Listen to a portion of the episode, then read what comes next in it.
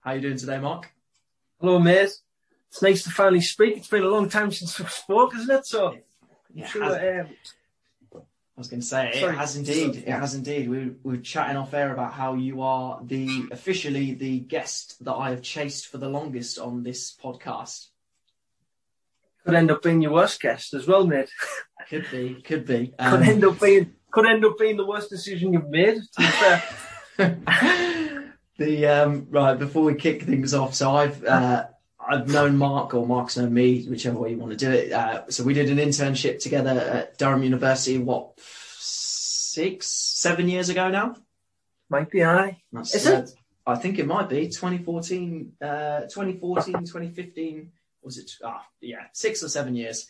Um, but I also noticed when I was looking through my show notes uh, this morning was that Petr Cech was being frozen out at Arsenal for not being what you would probably describe as a modern day goalkeeper. That's how long I've been chasing you. So, uh, do you want to just explain a little bit to the listeners about uh, your philosophy and how the modern day goalkeeper came about? Yeah, so I run it with my brothers. I've got um, I've got three older brothers. Um, Lee played professionally for 16 years up in Scotland.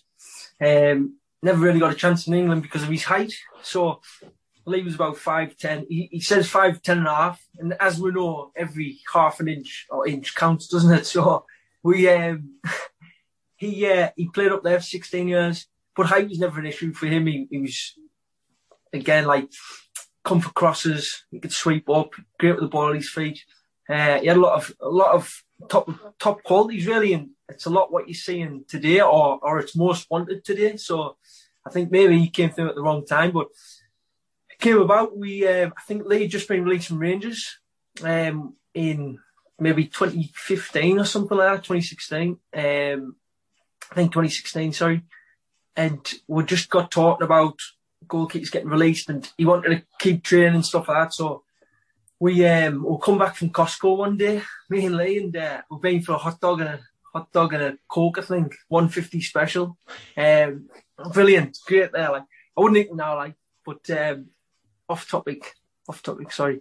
Um, we'll come back and we'll talk about just talk about football in general, just saying how want to help players and not be in this position that Lee's in and and feel as if like you've got no support there.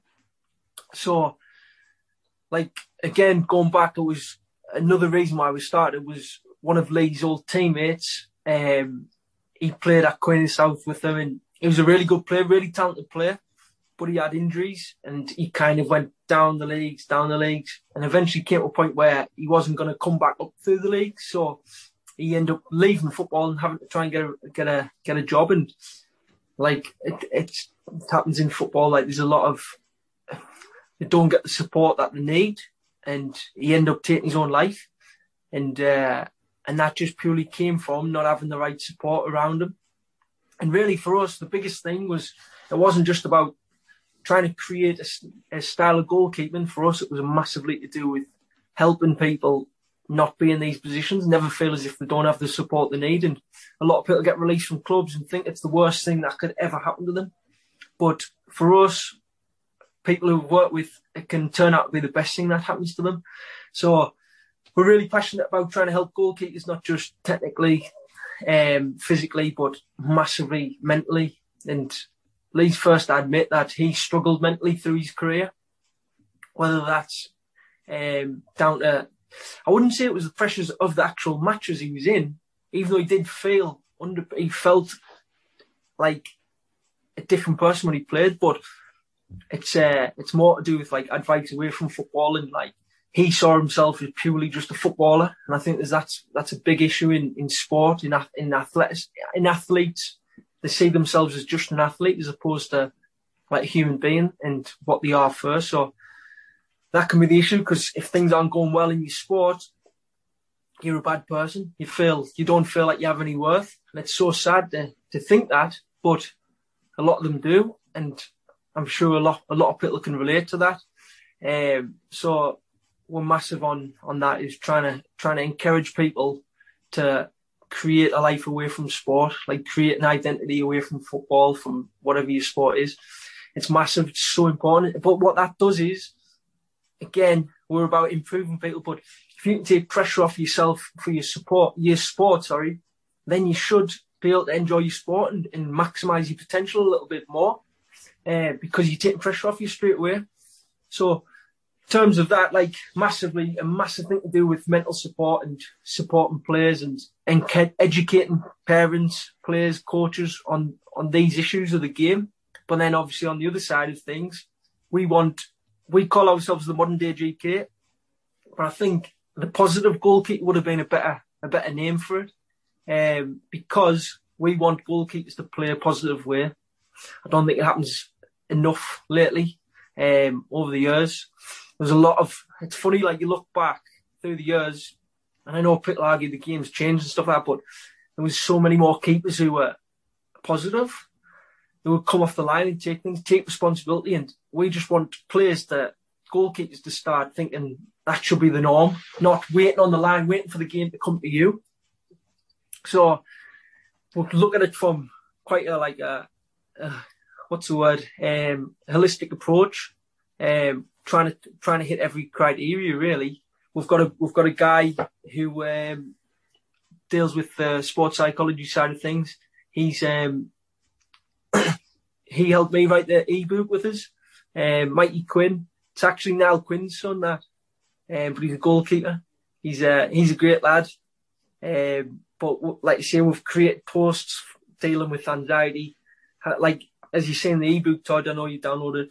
Um, we've tackled a few good issues in there, and hopefully it can help as many people as possible. Even if it helps one person, we'll be happy. And just to just to elaborate a little bit there, the thing I liked most about your uh, ebook was the contradictions that you have brought to the forefront in terms of goalkeepers versus um, outfield players. And I've written down on my notes, so what do you think causes caused the shift from, uh, we mentioned earlier about, for example, Petr Cech and being phased out Arsenal because, for example, he couldn't play out from the back. And I wonder how much of goalkeeping stigma st- still affects players today in the sense of, if we think back to, for example, when we were probably kids, the kid who, for example, isn't so athletic or can't play or hasn't played, you're like, oh, getting goal. Whereas actually, if you look at goalkeepers, I was having a conversation with uh, a good friend and coach, another strength and conditioning coach last night about uh, the clips I put up of the Schmeichel save at the weekend. And we were saying about what freakishly good athletes elite level goalkeepers are. Um, mm-hmm.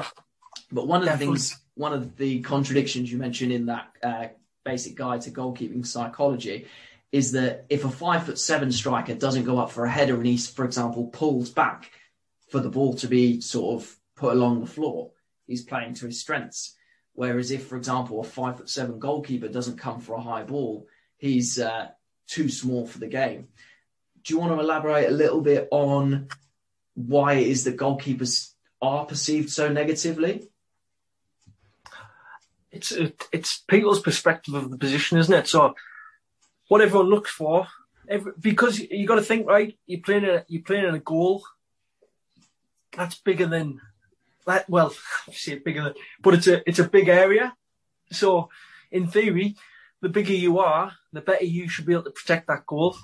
But it's not as simple as that, is it? Like you look at, like of course, like you're going to get five foot seven goalkeepers, let's just use them as an extreme. You might get a five foot seven goalkeeper who's exceptional at taking crosses, but you get another one who doesn't want to take crosses.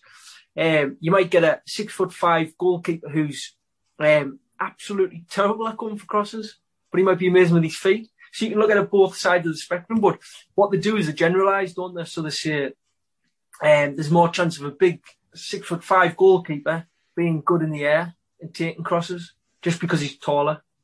Um, and then you're going to see a five foot seven player is going to struggle because he's smaller than players around him. So he's not going to be able to reach the same height.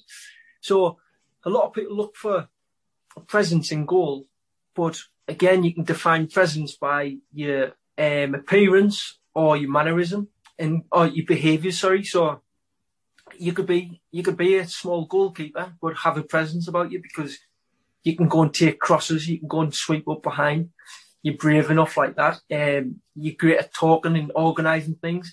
So you become a presence that way. As opposed to what everyone's looking for is somebody who looks like they could be one. So somebody who is six five and he's built like like a brick house. You know what I mean? It's like I know it sounds a bit mad, but I always use an analogy of like, imagine if you went to the pub on a Saturday night. Why do you think most pubs have big, strong-looking guys on the door? So you don't make any trouble, isn't it? So there's less chance of you creating trouble. So it's the same in football, goalkeeping. They think if you've got this big, absolute monster of a goalkeeper, then it's going to stop chances from happening, as opposed to having somebody who could actually stop chances, who might be a little bit smaller. Like, and Lee's a prime example of it, to be honest. And uh, yeah, we're going to break down a number of, um, I don't know whether stereotypes is the right word, but I suppose what's been written into goal goalkeeping folklore for the right or wrong reasons uh, in today's episode. So you mentioned about having a positive mindset uh, as a goalkeeper, and there's many techniques me and you have discussed at length over the last couple of days, which are quote unquote discouraged because it might lead to a goal. Um, so we'll just kick things off with uh, just kick things off with that. Uh, so the first one I've got written down is something called a Danish catch. Um, so for listeners who aren't too familiar with that, um, typically how goalkeepers, and correct me if I'm wrong, how most goalkeepers will probably be encouraged to catch the ball is making a W with their hands. Um, so that, for example, the ball can just hit the hands, and if worst happens, it falls down to the floor and pops back into the hands. Um, whereas something that Kasper Schmeichel and other keepers uh, have started doing, or something I popped up on my feed, is a Danish catch where you basically get the elbows as close together in front of you as possible, and then the ball almost hits the chest and then is secured against the chest with the uh, knuckles facing upwards or elbows in. Um, and again, many goalkeeping coaches aren't particularly keen on this. Uh, so let's kick things off there. What is the correct way to catch a ball? Start, let's start with the W, mate. So the W, we we again, that's something that we think we've looked at and thought, like when you when you really break it down, you think it doesn't make sense. Like, of course, get your hands behind the ball, but right, what if happens if I've got really tiny hands, okay, and I put my hands together like this, put my thumbs together, and the ball, I've got a size five ball. I'm only going to cover a tiny, tiny percentage of that ball, the surface area. So the chances of me holding that is going to be really, really slim. So, but everyone teaches this. So they always like catch. I'm obviously making my hands small here, but everyone teaches this. And if you've got massive hands, then you're going to get away with it because you're going to cover more surface area of the ball. But the smaller your hands, the more you've got to create a better, better, um, what's the word like, better almost like suction. You know what I mean? Like if you've got a small little suction thing, you're not going to be able to pick up a big object, are you? You're going to need a bigger area to cover more of the object. And it's the same kind of thing with your hands. I don't know if that was a good analogy, but the idea is if you can grab more of the ball, you're going to have more control of the ball. You're going to be skewer it better.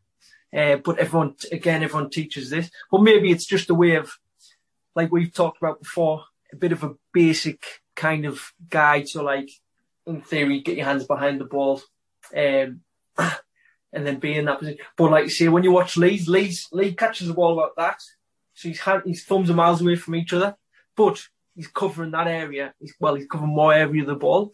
But Lee's got probably the best hands you'll see, and um, and it sounds crazy saying it, but you could put him up against anyone in the world, and you'd see how good his hands were.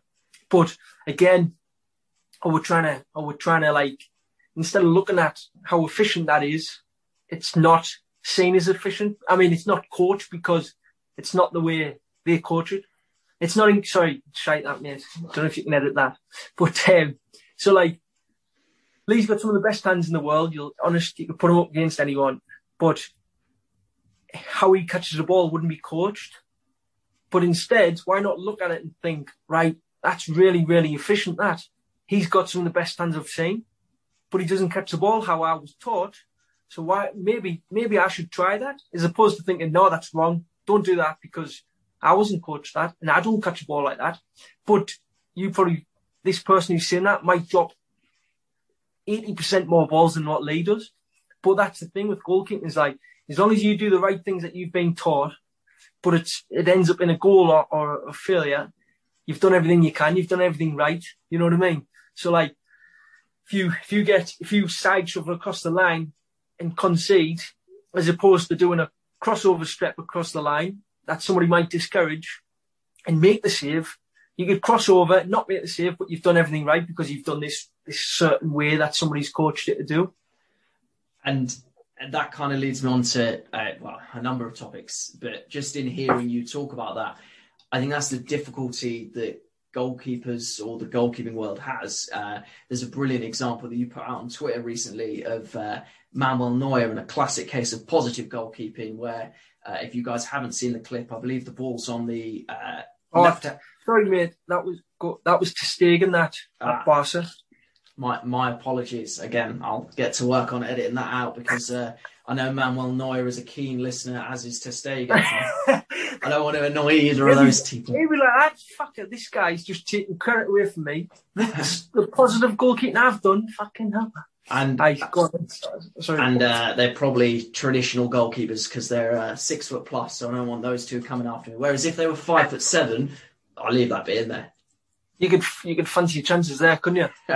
um, but yeah, ter Stegen. So the ball's on the left uh, left wing, so the goalkeeper's right, uh, and the keeper's side on. And I think the ball comes in it, low across the ground, maybe towards the penalty spot, ten yards. Now, yeah. most goalkeeping coaches might say, right, you shouldn't be coming for that kind of ball along the floor. You should let the centre half uh, sweep that up. Or equally, if you drop it there, the striker's got a tap in, but he comes and sweeps it up along the floor. And uh, try to remember where I was going with that point. But yeah, most goalkeeping coaches might discourage that because if you drop the ball, you concede. Um, but if you look at the context, he's not dropped the ball. He's saved what would have been a surefire goal because the striker's waiting, and he'll have more than enough time. If the keeper stays on his line, he'll have more than enough time to take a touch and to hit it. And yet, there's some people out there who might say that what he's done is wrong, or they only say it's right because he held the ball. But it's like you're waiting for that keeper to make a mistake so you can criticize him for what he quote unquote should have done. Exactly that, mate. That is exactly it. So, like, what they do is people discredit things so quickly that's that's like not seen as textbook because it's almost seen as fluke. People think that it's it was lucky and it's only a matter of time before he gets caught out. But you've got to say for that for ter Stegen there, he hasn't went really really early. What he's done is he's read the situation, he's read body cues, and he knows exactly when to when to do that. So I know somebody commented before and said, "Oh, he got beat at the near post before," and I said back, I says, "Well, that's even better because he's obviously learned from that mistake, and then he's been able to not go too early. He's read the situation, so it's, it's so easy to say, oh, but what if? You know, like I, I've put something out there before about what I said. Goalkeeping seems to be built on what if, and I think that breeds negativity. I think it breeds like negative goalkeeping because nobody wants to take a chance. What's the point of it, it comes to that thing of risk free reward, people say, but it shouldn't be as high as a risk if the more competent you are. So ter Stegen, we're talking about ter Stegen here. You know, like I'm sure he is competent enough and he's he knows his ability and he knows his capabilities to to know that situation and what he done was the right thing to do. And not saying that every goalkeeper is going to be able to do that because not every goalkeeper is ter Stegen. Um, but what I want to see, what we want to try and encourage is goalkeepers to, to go and take responsibility when they know they can. Because too often is like say with what if I could say for me, Todd, I could stay in my line, the ball comes into the box, I can either go and go and affect it, go and take the cross or, or um, hold the ball, or I can drop deep and wait to try and save the header. If I drop deep and try to save the head and the score, nothing said because I've not put myself in a position where I could be criticised. Whereas if I go out and I miss it, doesn't matter if it's 80%, you guarantee to get it. But that little bit of doubt of thinking if I go out and I miss this, the blame's on me here. Fuck that. I'm just going to stay deep. What's the point? I might be getting, I don't know, I might be getting 500 quid a week playing full time football. I'm not going to risk losing that over over trying to play and affect the game. But the idea is is if you can expose these goalkeepers to these situations in training, then they're going to be more competent at doing it. And again, it's like it's knowing it's knowing your ability and your capabilities is, is huge for it. And what's funny is, um, as strength and conditioning coaches, uh, so for example, yesterday I was um, designing a webinar that I'm delivering on uh, plyometric training, and it talks about you can have soft landings from um, plyometric variations or jump variations because we know from the research that that limits the amount of stress placed on the system. But then the question is, what are you actually preparing the athlete to do? Are you preparing them for the demands of their sport? So if you're thinking, for example, in training, we're just going to minimize the amount of errors, then actually you never expose the goalkeeper to the psychological stress of competition. You never force them to use that psychological toolbox so that if the first time they make a mistake, the mistake's in the game. You how many times do you see a goalkeeper who's like the next up and coming thing and then drops a clanger in a massive match and then he gets benched and you never see or hear from that goalkeeper ever again? Uh, oh, it's crazy, isn't it? Like see it, you need to build an environment where people are comfortable enough to make mistakes or like allowed to make mistakes. Um, it's not about making training tidy, really clean and tidy. Because if you go, if you Monday to Friday, if you've had the best week, you best week of your life training, in in terms of um, you've never dropped the ball, you've made this save, that save. In theory, either training's too easy for you, and you're not being exposed to like the challenges that you're gonna face, you're not really preparing yourself for a game. So you're not really preparing yourself physically and mentally for the demands of a game on a on a Saturday. Um, and that can go as far as like little things like training on 3G during the week, dry 3G, and then you play on a Saturday and you're playing on a really wet, zippy pitch.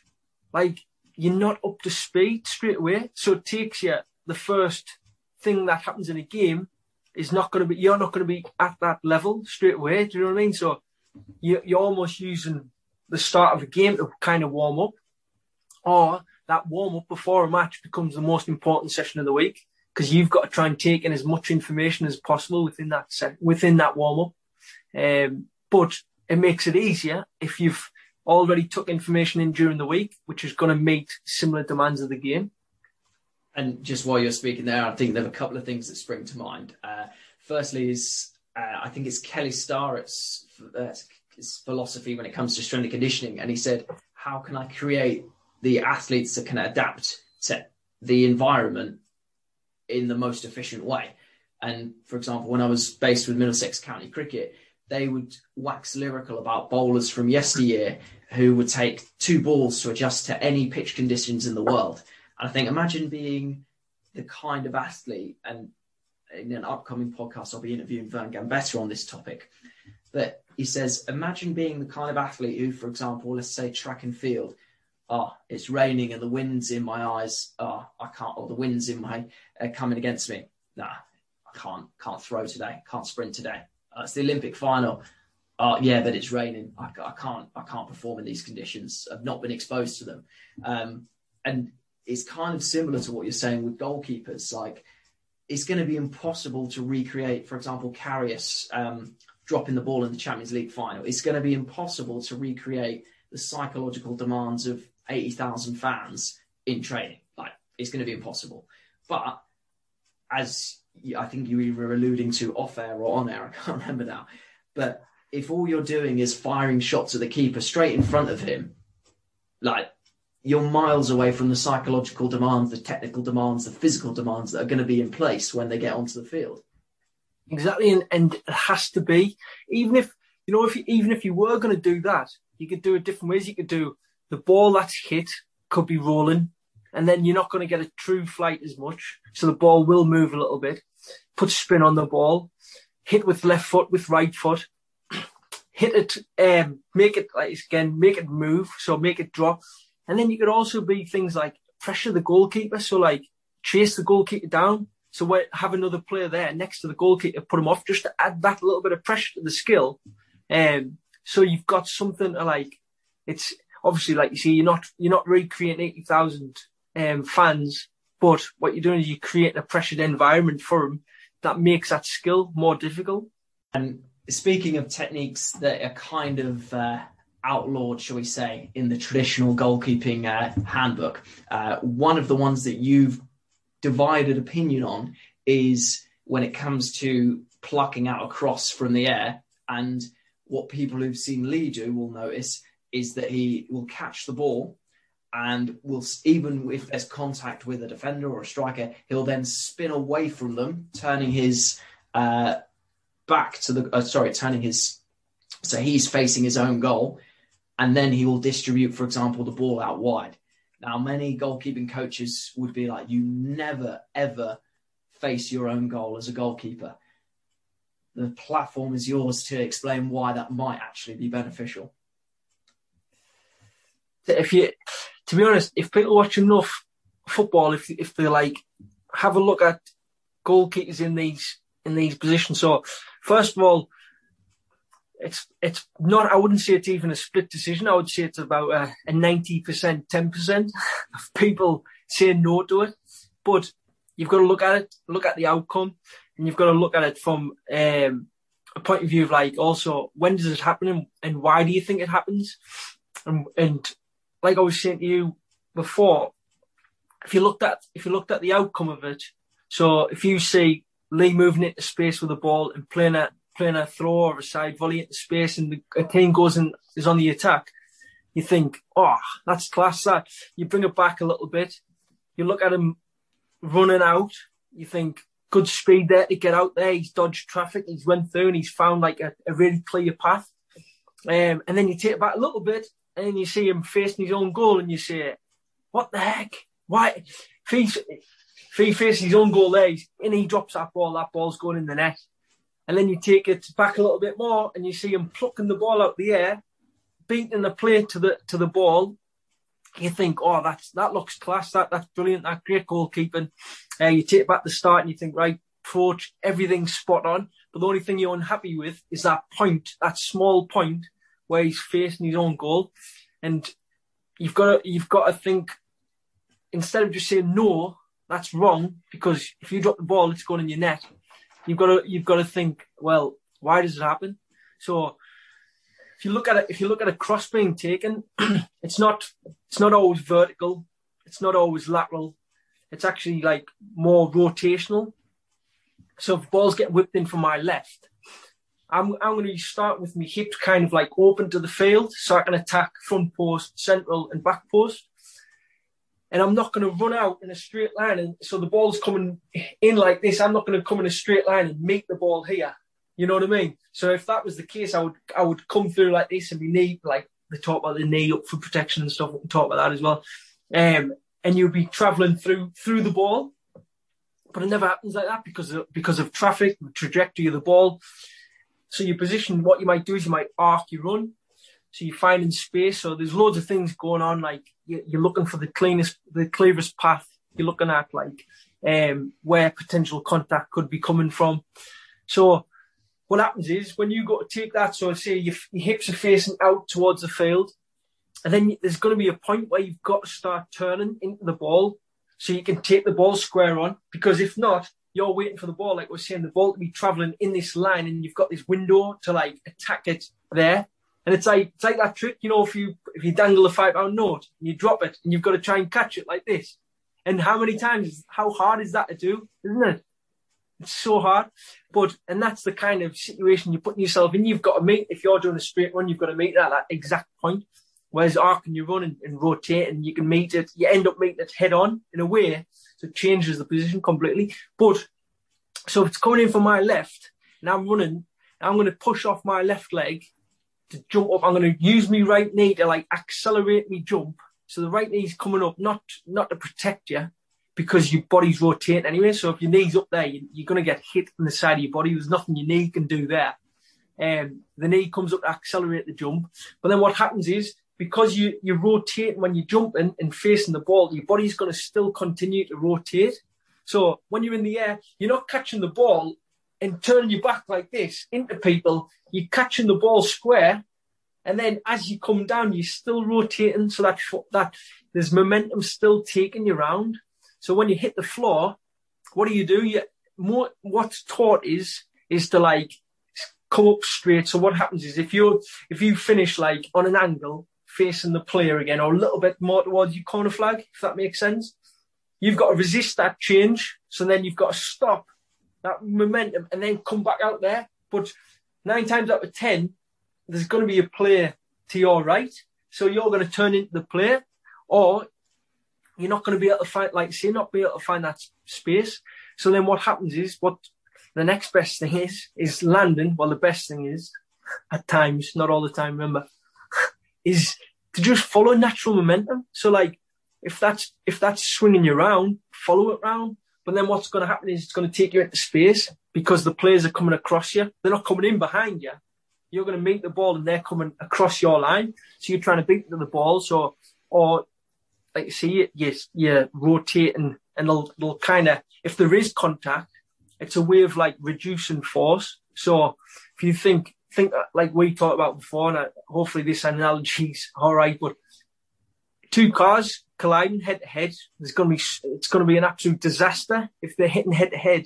But what happens is if a car can veer off to the side, there's going to be less force going into that car or, or for less time, really, isn't there? So it's going to help reduce the force on the player. So then that means you've got less chance of spilling the ball. So that's kind of like, but like you say, it's not for every dart. It's not for every cross. Not you might see a back post as well. So when you're jumping and catching back post, what what will happen is you'll start backpedaling because the force is taking you back. So what happens is you'll you'll naturally moving back. You'll want to pivot out and spin out. And there's a there's a few examples where Lee does that as well. But I tell you who does it in the Premier League. Lloris does it in the Premier League, but nobody mentions it. Nobody says it's effective, and and he, not going to be the last people who do it. There's going to be people who do it. There's loads of things that people do in games that isn't coaching or it's discouraged in coaching and it's only ever seen as an issue when it goes wrong. So like, say for example, you look at there's a big one where people say don't don't um, face your own goal when you save the ball as well. So you catch a ball.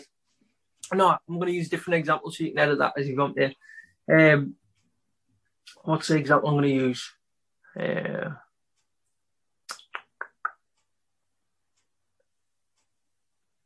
head one in my head.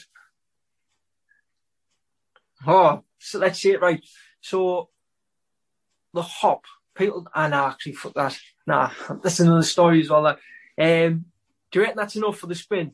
Yeah. Yeah, that's right, good. Okay. Right, it's fine. You can edit out whatever. But the the main takeaway is that it's not for every cross, and it's res- it's it's as opposed to resisting rotation, uh, resisting momentum. You're just going with momentum. And uh, just to go back to uh, what you said about the movement outcome, I did gear you up. I did uh, set you up for this uh, analogy beautifully, but you uh, you missed the open goal. So I'm going to Oh, claim sorry, this. mate. I'm going to claim this analogy uh, as my own, which it is for those people listening. Um, where coaches like the movement outcome, but then you backtrack a little bit and they're like, "Oh, I don't really like how you got there." It's kind of like if somebody says, "Oh, go on, try a bit of this food. It's lovely." So you try a little bit and you're like, "Oh, yeah, I really like that." And uh, then someone's like, "Oh, by the way, that's vegan," and you're like, "Oh, well, in that case, no, I don't like that at all." And you're like, "Well, hang on a minute, you like the outcome." And uh, now I've told you how we got there. All of a sudden, it changes the way that you view it. Like, how's that work? Exactly, mate. It's a great analogy. That I've never heard that one before. Yeah, you, you can steal it if you want to, but I might have to Might charge have you. to. Might have to do that. It's a good one though. Um, But it is, it's true. which it's people, people don't, but that goes down to like beliefs. So people's, what you've got to find, what you've got to, people have got to be more open minded. And it, it's great having beliefs and having, being taught things and, and, um, you know, like have, have you, again, have your beliefs, but don't let them become a hindrance to you. So don't let them that, don't marry yourself to these beliefs that um, you'll fight for them for the for the rest of your life, even just because you you believe it that much. You want it to be true, so you're going to fight it and fight it. And that goes on to the next point of like analysis of analysis and oh, fucking hell, I couldn't say the word there. That goes on to my next point of like analysis of goalkeepers. So we see it a lot.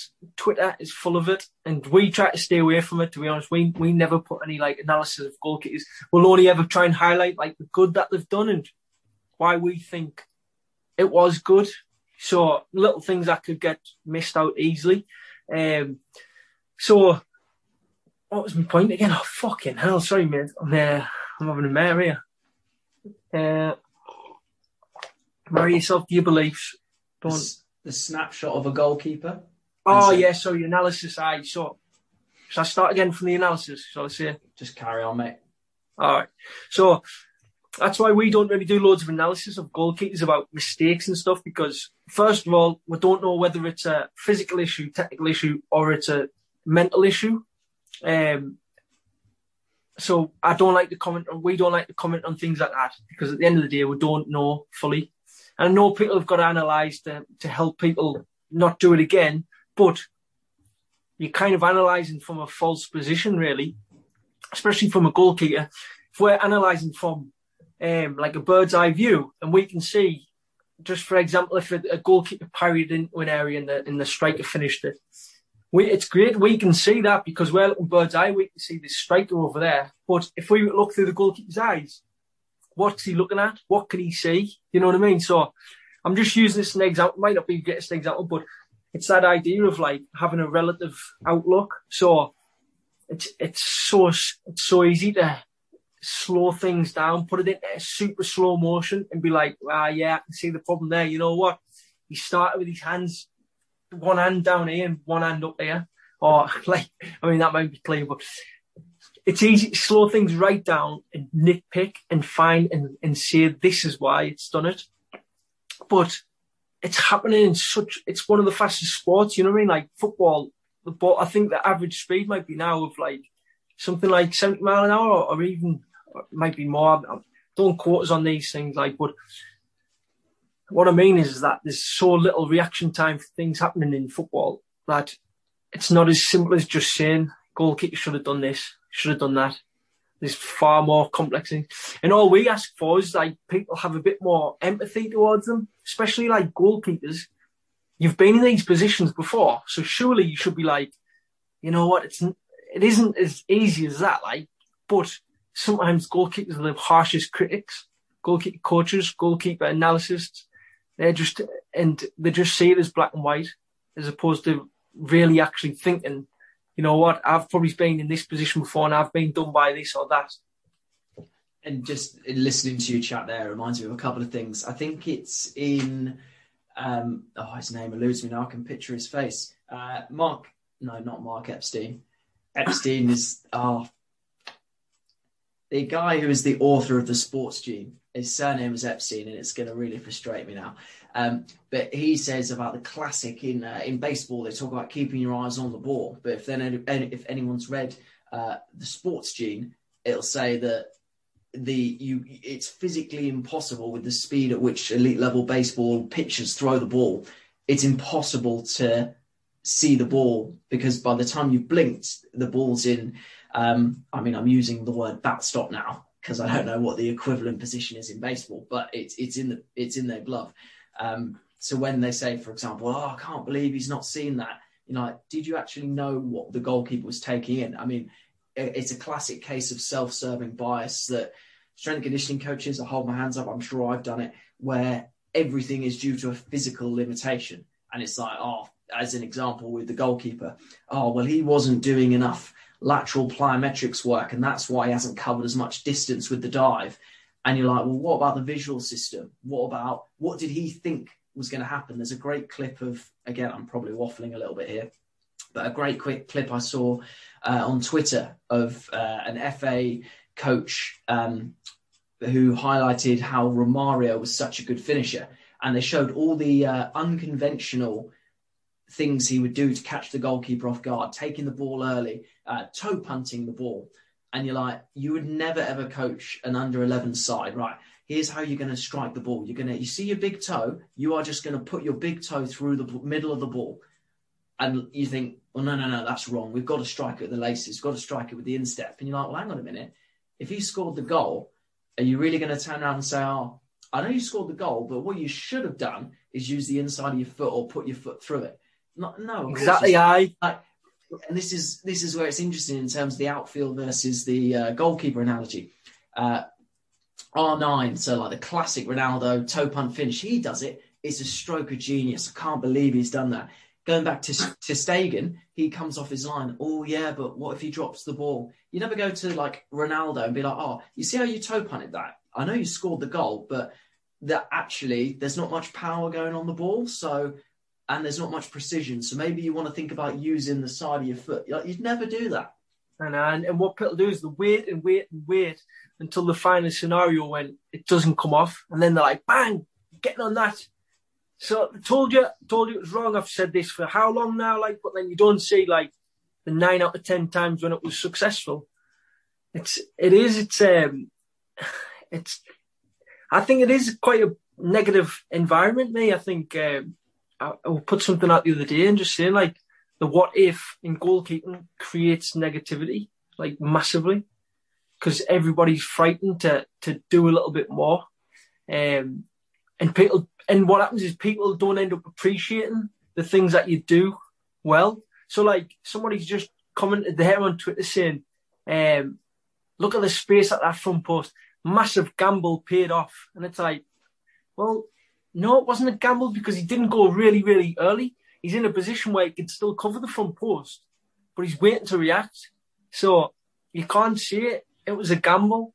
It was he's he's analysed the situation. So don't discredit this. Like that's what I hate about goalkeepers. like people are so quick to discredit people. Discredit goalkeepers. Put it this way, right, Todd? You could say it about most sports. Would you not say some of the most unconventional um, styles of, of of techniques and that that that these top top elite like best in the world athletes use is it not like a, a common denominator there that it's not textbook? Like a lot of these people who are absolutely incredible at the sport and special and regarded as the best in the world, it's not because they're they're amazing at this textbook stuff. They've got their own style and, and like I've put before, some of the most like amazing pieces of goalkeeping wouldn't be regarded as textbook. But yet people they're like, that is all the teach. That is all the one. But like I say, this, it's just about not discouraging natural things to, to, to goalkeepers. If it works, if a goal, if a goalkeeper's doing something natural, and, and this goes for any sport, if somebody does it naturally and they're competent at it, regularly successful outcome, how can you try, why would you try and change that just because it doesn't match your beliefs? I think it's, I think it's a pure ignorance and it's funny because uh, I don't want to publicly. Uh, in fact, oh, I'm going to do it. He, he, knows it's in good uh, good faith. Um, so a good friend of mine, George Green, he's been on the podcast. We've had we always have conversations. It was a great year um, during my teacher training year where we bounce ideas off each other and we say, "What about this athlete doing this or this footballer doing that?" Um, so George is a UEFA B licensed coach, and when I was chatting to him yesterday, uh, we were I was sending him stuff about what me and you were going to talk about on the podcast, and uh, one of the things he said in regards to uh, Lee's technique, where he plucks the ball out of thin air or plucks the ball from the cross, spins and then distributes, is he said, for example, that not enough goalkeepers do it for him to make a judgment call as to whether it's more effective or not. So effectively, again, a good a good a good point in regards to such a small sample study but then if we look at something like the Frosby flop, when uh, I'm, I'm sure his name's Mark Frosby, but I probably butchered that. Feel terrible for it. But when he first went up to the high jump and did a Frosby flop, everyone was like, "It's wrong. What is he doing?" And then years later, the sport develops. Everyone's doing it. You're never going to see someone in, or you rarely see in high jumping, someone walk up and basically scissor kick their way over the bar because it's not efficient. And I wonder how long it'll be before goalkeeping starts to take this mold of right. What is the most efficient way of doing something? Um, you sent me a clip uh, the other day of, and you you made clear the context that you didn't say this is the best way to do it. You need to pluck the ball out, spin and rotate. You just said right. I'm going to give you a movement challenge. I want you to have a go at doing it this way, and then maybe have a go doing it this way and see what feels natural. Now, when you showed me that side by side of not rotating versus rotating, immediately I thought, wow, when he doesn't rotate, that looks like it requires more effort to kill the momentum. And it, it, for me, that five second clip did more than watching, for example, Lee plucked the ball out several times because I was thinking, that's the first time I've seen it, but I've not really known what I was looking for. Um, whereas when I see someone stop the rotation, I don't know, it almost feels like, oh, why, why did you do that? Just go with it. Aye, that, that's a great point, isn't it? I think you've got to see something that's unsuccessful before you can appreciate something. Um, but going back to that, though, that's a prime example of, of goalkeeping, I think, in, in, in other sports and other, um, I think, in, in everyday life, isn't it? It has to come from this top source for it to be um, ac- uh, acknowledged or accepted. He doesn't doesn't realise that Lee was absolutely exceptional at crosses, like unbelievable. So is there no like again correlation between the what he done to why he was so good at taking crosses? Instead of just thinking it looks it's unorthodox, but then do you not think well that's maybe why he's so special at, at doing it? And like people fall in the trap all the time. I think people need to, as opposed to trying to like create efficiency from scratch, maybe look at what's already efficient and then think, right, why don't I try that? I'll try it. If it doesn't work, so what? I've tried it, but you you never know. It might be amazing for you. It's like uh, it's like trying another sport, isn't it? You might never played cricket before, but you could be the world's best batsman. But you would never know until you try it, would you? And it's the same with like the same movement patterns and and um, techniques in goalkeeping. Try it like fill your toolbox. You know what I mean? Like like work on, look at every technique you can think of and see and think, is it efficient for me? It might not be efficient for you, but it might be efficient for someone else. But there's no harm trying it. But that's where, like I say, people need to like. You can't just wait for it's a it's a bit like S&C. I always remember reading something that said you can't just wait for science to come about, for research to come out. Otherwise, you'd be waiting for a long time. Yeah, there's got to be an element of trial and error, hasn't there? And even in what you just said there, I mean, I posted um, a, posted a highlight of a podcast I did with my powerlifting coach uh, the other day, and albeit I'd been lifting for some time before then, but with him in two years, I'd gone from lifting recreationally to stepping on a national platform, and I think I finished 13th out of the under 74 lifters in the country. And you think, wow, if I'd have discovered, if I'd have discovered that I had the levers built to squat like years earlier, who who knows? Like who knows? I, I know it's, it's, that's exactly it, though, isn't it? Like, don't don't get caught up in um what you haven't been taught, and don't just think because you, because you've never seen it before. It doesn't make it wrong just because it doesn't match your belief. You've got to analyze it, look at it, look at it from a different point of view, and think like, why why does it happen? Actually, I can see that now. That makes sense why you would do that.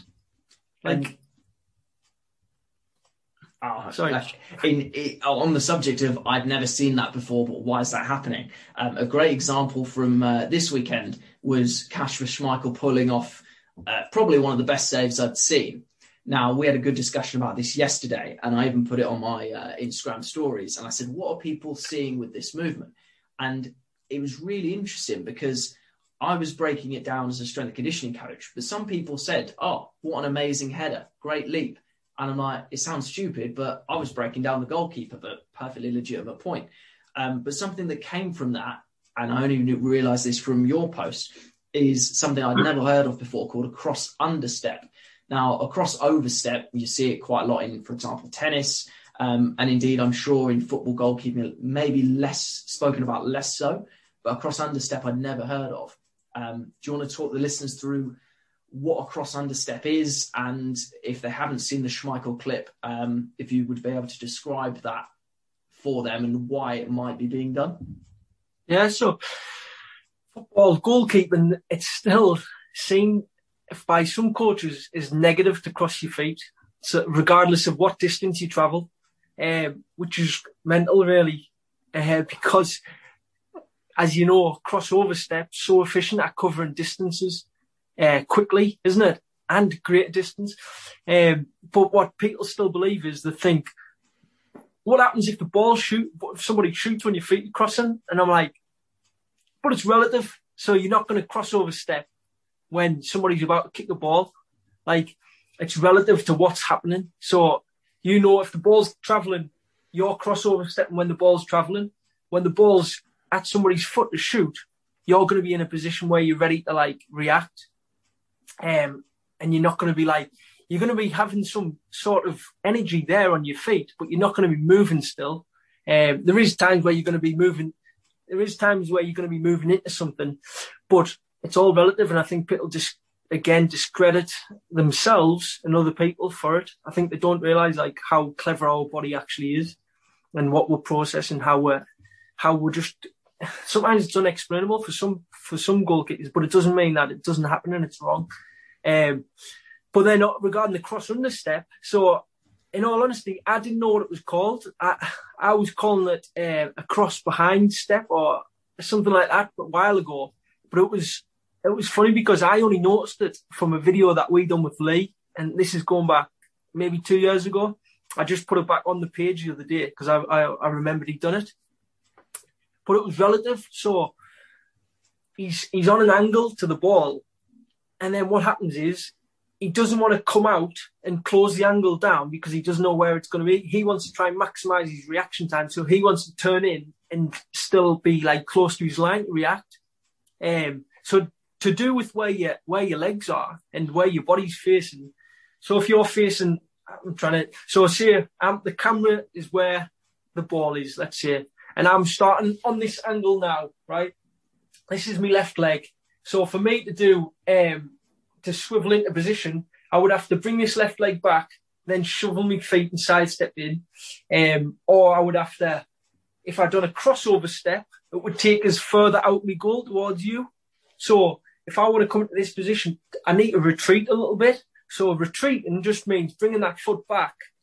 So almost it, all it is is kind of like bringing the foot back and then the left foot swivels out, and then your hips are to the ball, and that happens in one movement. Um, but regarding how I found the cross under step, I actually I, I don't know what I typed into Google, but I looked in it and it came up. There was two things. It was roller derby, and it was um, I think it was waltz dancing. So, but that's what the the movement's still the same. Still like like see crossovers, bringing that far leg over the over the inside leg, and then the cross under is bringing the far leg behind it. Um, but I don't think it's ever coached. I don't think it is. I've never experienced it. I've never, like I say, I only picked it up because I knew Lee done it. And it's funny how I kind of worked out why it's done is because Lee done it in a video. And then, as you know, social media, you've got some amazing expert coaches on there. and people say, why, why are you bringing your leg there? Or you shouldn't be crossing your legs. What happens if you your feet tangle and you fall over, or if the ball's hit when you're still crossing, and millions of different outcomes I, I was given. But I just had to look at it and think, well, why does it happen? Like, it's obviously, it's again, it's efficient. So why is he doing it? And then the more I looked into it, the more I watched, and I thought, well, again, it's just my own thoughts, but it plays a big part in keeping that depth. It covers a shorter distance. You're not trying to cover a massive dif- distance. Um, and it also, it's quick to, to swivel the hip. So if you think, what's quicker to like kind of like side shuffle all the way around like an arc, or is it quicker to just let that hip whip open? Do you know what I mean? So if, if you take that foot behind, then that that hip's got to reopen, hasn't it? So it kind of comes around quicker than than it would normally. So that was kind of my thoughts to it. But Schmeichel done it at the weekend, and I just thought I'd bring it to surface because I don't know if people would have would have seen it or would have. Well, they definitely wouldn't coach it, um, but it give him put him in a brilliant position for the first header, and then the header obviously gets deflected or, or goes wider, and then what he uses he goes. I think it's a does he go crossover first and then into a side shuffle, or does he do side shuffle? Or he goes, I think he might side shuffle and then he does a crossover step again, uh, so so it goes cross under, side shuffle, and then cross over to make up that distance. Um, and then he makes an unbelievable save. Um, as we've talked about the other day, there's what like what goes into that save, like from a physical point of view, and it was good to hear your thoughts on it. And and we're both, I know we both spoke about it. Um, you want to touch on what you think you saw, Yeah. what you believe? Yeah, so we'll, we'll touch on the physical um, capacities in a second. Uh, but just as you were talking there, and this is something I was thinking about, but just listening to you has brought it out for me. So I was thinking to myself, he does a cross understep, which I've never seen before. And I was thinking, so to, to re-describe for people who've not seen it, he's sort of covering his near post and he's got his chest in line with the ball, which presumably is to maximize the target area should the ball come to his near post. Now, I was thinking to myself, he's aligned his chest to the ball. Why not just drop step off the left foot if he then needs to orientate himself to face forward? But then I was thinking, if you drop step off the left foot, you then lose your orientation of your chest facing the ball. So you're now facing outwards of the center of the goal, but the ball is on the right. Uh, your the your right wing, so you're not covering your near post either. Um, so it makes it easier if the defender does get beaten. But I and the if you- distance you travel, isn't it? So if you drop that left foot, you're still kind of right on that front post, aren't you? Mm. And then you've got, and then you've got. Uh, so if you've done that right, you would have to drop the left foot. I think this is just going through my head from what I'm kind of thinking. If you do that, you've got to drop that left foot. Then you've got to step again with the left foot to create space with the right, don't you? yeah, So that's that's like three three movements as opposed to one. Yeah, yeah, or I would argue it's uh, three movements instead of two. So the way I was picturing it in my mind is when he's positioning himself to have his chest aligned to the ball so his body's as big as possible, if he drops steps with the left foot, so his left foot then opens up. But then what that does is when his right foot gets aligned with his left foot, so that's the second move, but he's now about a foot or two off of his line, which then means he either is going to have to react to the ball faster because he's further forward, or he's then going to have to take one or two steps back so he's on the line. So Ah, exactly. in, in my mind, if he does the drop step, which you would see an outfield player do, if, for example, so a drop step for those people who haven't heard of, um, so let's say that um, you're behind me and I'm going to turn my left foot towards the left, dip my shoulders in, and then sprint behind me. And for anyone who's listening to this, go and check out the YouTube video equivalent of this podcast because it will make it a lot easier to see these things. And I'm going to try and sync some clips up that Mark's been putting. Um, but yeah, a drop step. Todd's Todd's gonna go out his garden and show you. um, but yeah, the drop step would involve him opening up the left hip, opening up the left foot, then readjusting his right foot to bring it in line with his left foot. But then he's two or three feet out of his goal, and I think this is why I've never seen a drops. Uh, I've never seen sorry a cross understep um, before, is because you need as a goalkeeper is really important your body position in relation to your line. Whereas for an outfield player, you don't need to worry about that. You're just looking to change the orientation of your body and potentially accelerate. Whereas Schmeichel's not looking to accelerate and he's looking c- to cover distance laterally. Um, whereas, for example, if we take lateral movement in tennis, if I do something called a hip turn and the ball's quite far away from me, I'm going to hip turn and then I'm going to accelerate. Whereas a goalkeeper's not going to accelerate really unless they're charging down a one on one. Um, Yeah, exactly.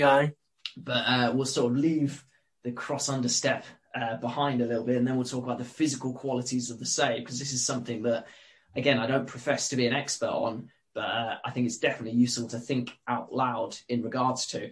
Um, so You know, sorry, mate. Sorry. I was just going to add one last thing with the cross under step. And I think it was a prime example. Somebody messaged again on uh, LinkedIn and, and said about it, said, he says, in my honest opinion, I, I think it would cause problems because the feet would get tangled. And, uh, but the crossover step is a brilliant exercise, a brilliant movement uh, to cover distance. And I says, well, it's interesting. Why do you think um, the cross under would cause that? Why do you think the crossover wouldn't? Um, and he says about it's about players practicing it. Got, um, I've coached both, and I don't think he had I, I think he's just not saying it. And he said um, it gets a bit technic- um, difficult, but for professionals, elite players, they've got the time to work on these things and moving. And my my kind of belief to it is, I think, again, I'm just thinking out loud, but I don't think it's a coached movement. I think that's Schmeichel just trying to be in a relative position for the ball. And it's, it's just his way of getting into a position, a better position. He's not thinking of like, I've got to do this step here and cross, cross, run. I think he's just thinking, get to me line in a position relative to the ball as fast as possible. And I think that's what you need to maybe see more of in terms of movement around a goal. Um, especially like definitely in terms of football, I think let goalkeepers work it out for themselves. Let them explore different movement patterns and think, right, I want you to get the ball as fast as you can. Get the, get to a position that's relative to the ball as fast as you can. I'm not going to tell you how to move.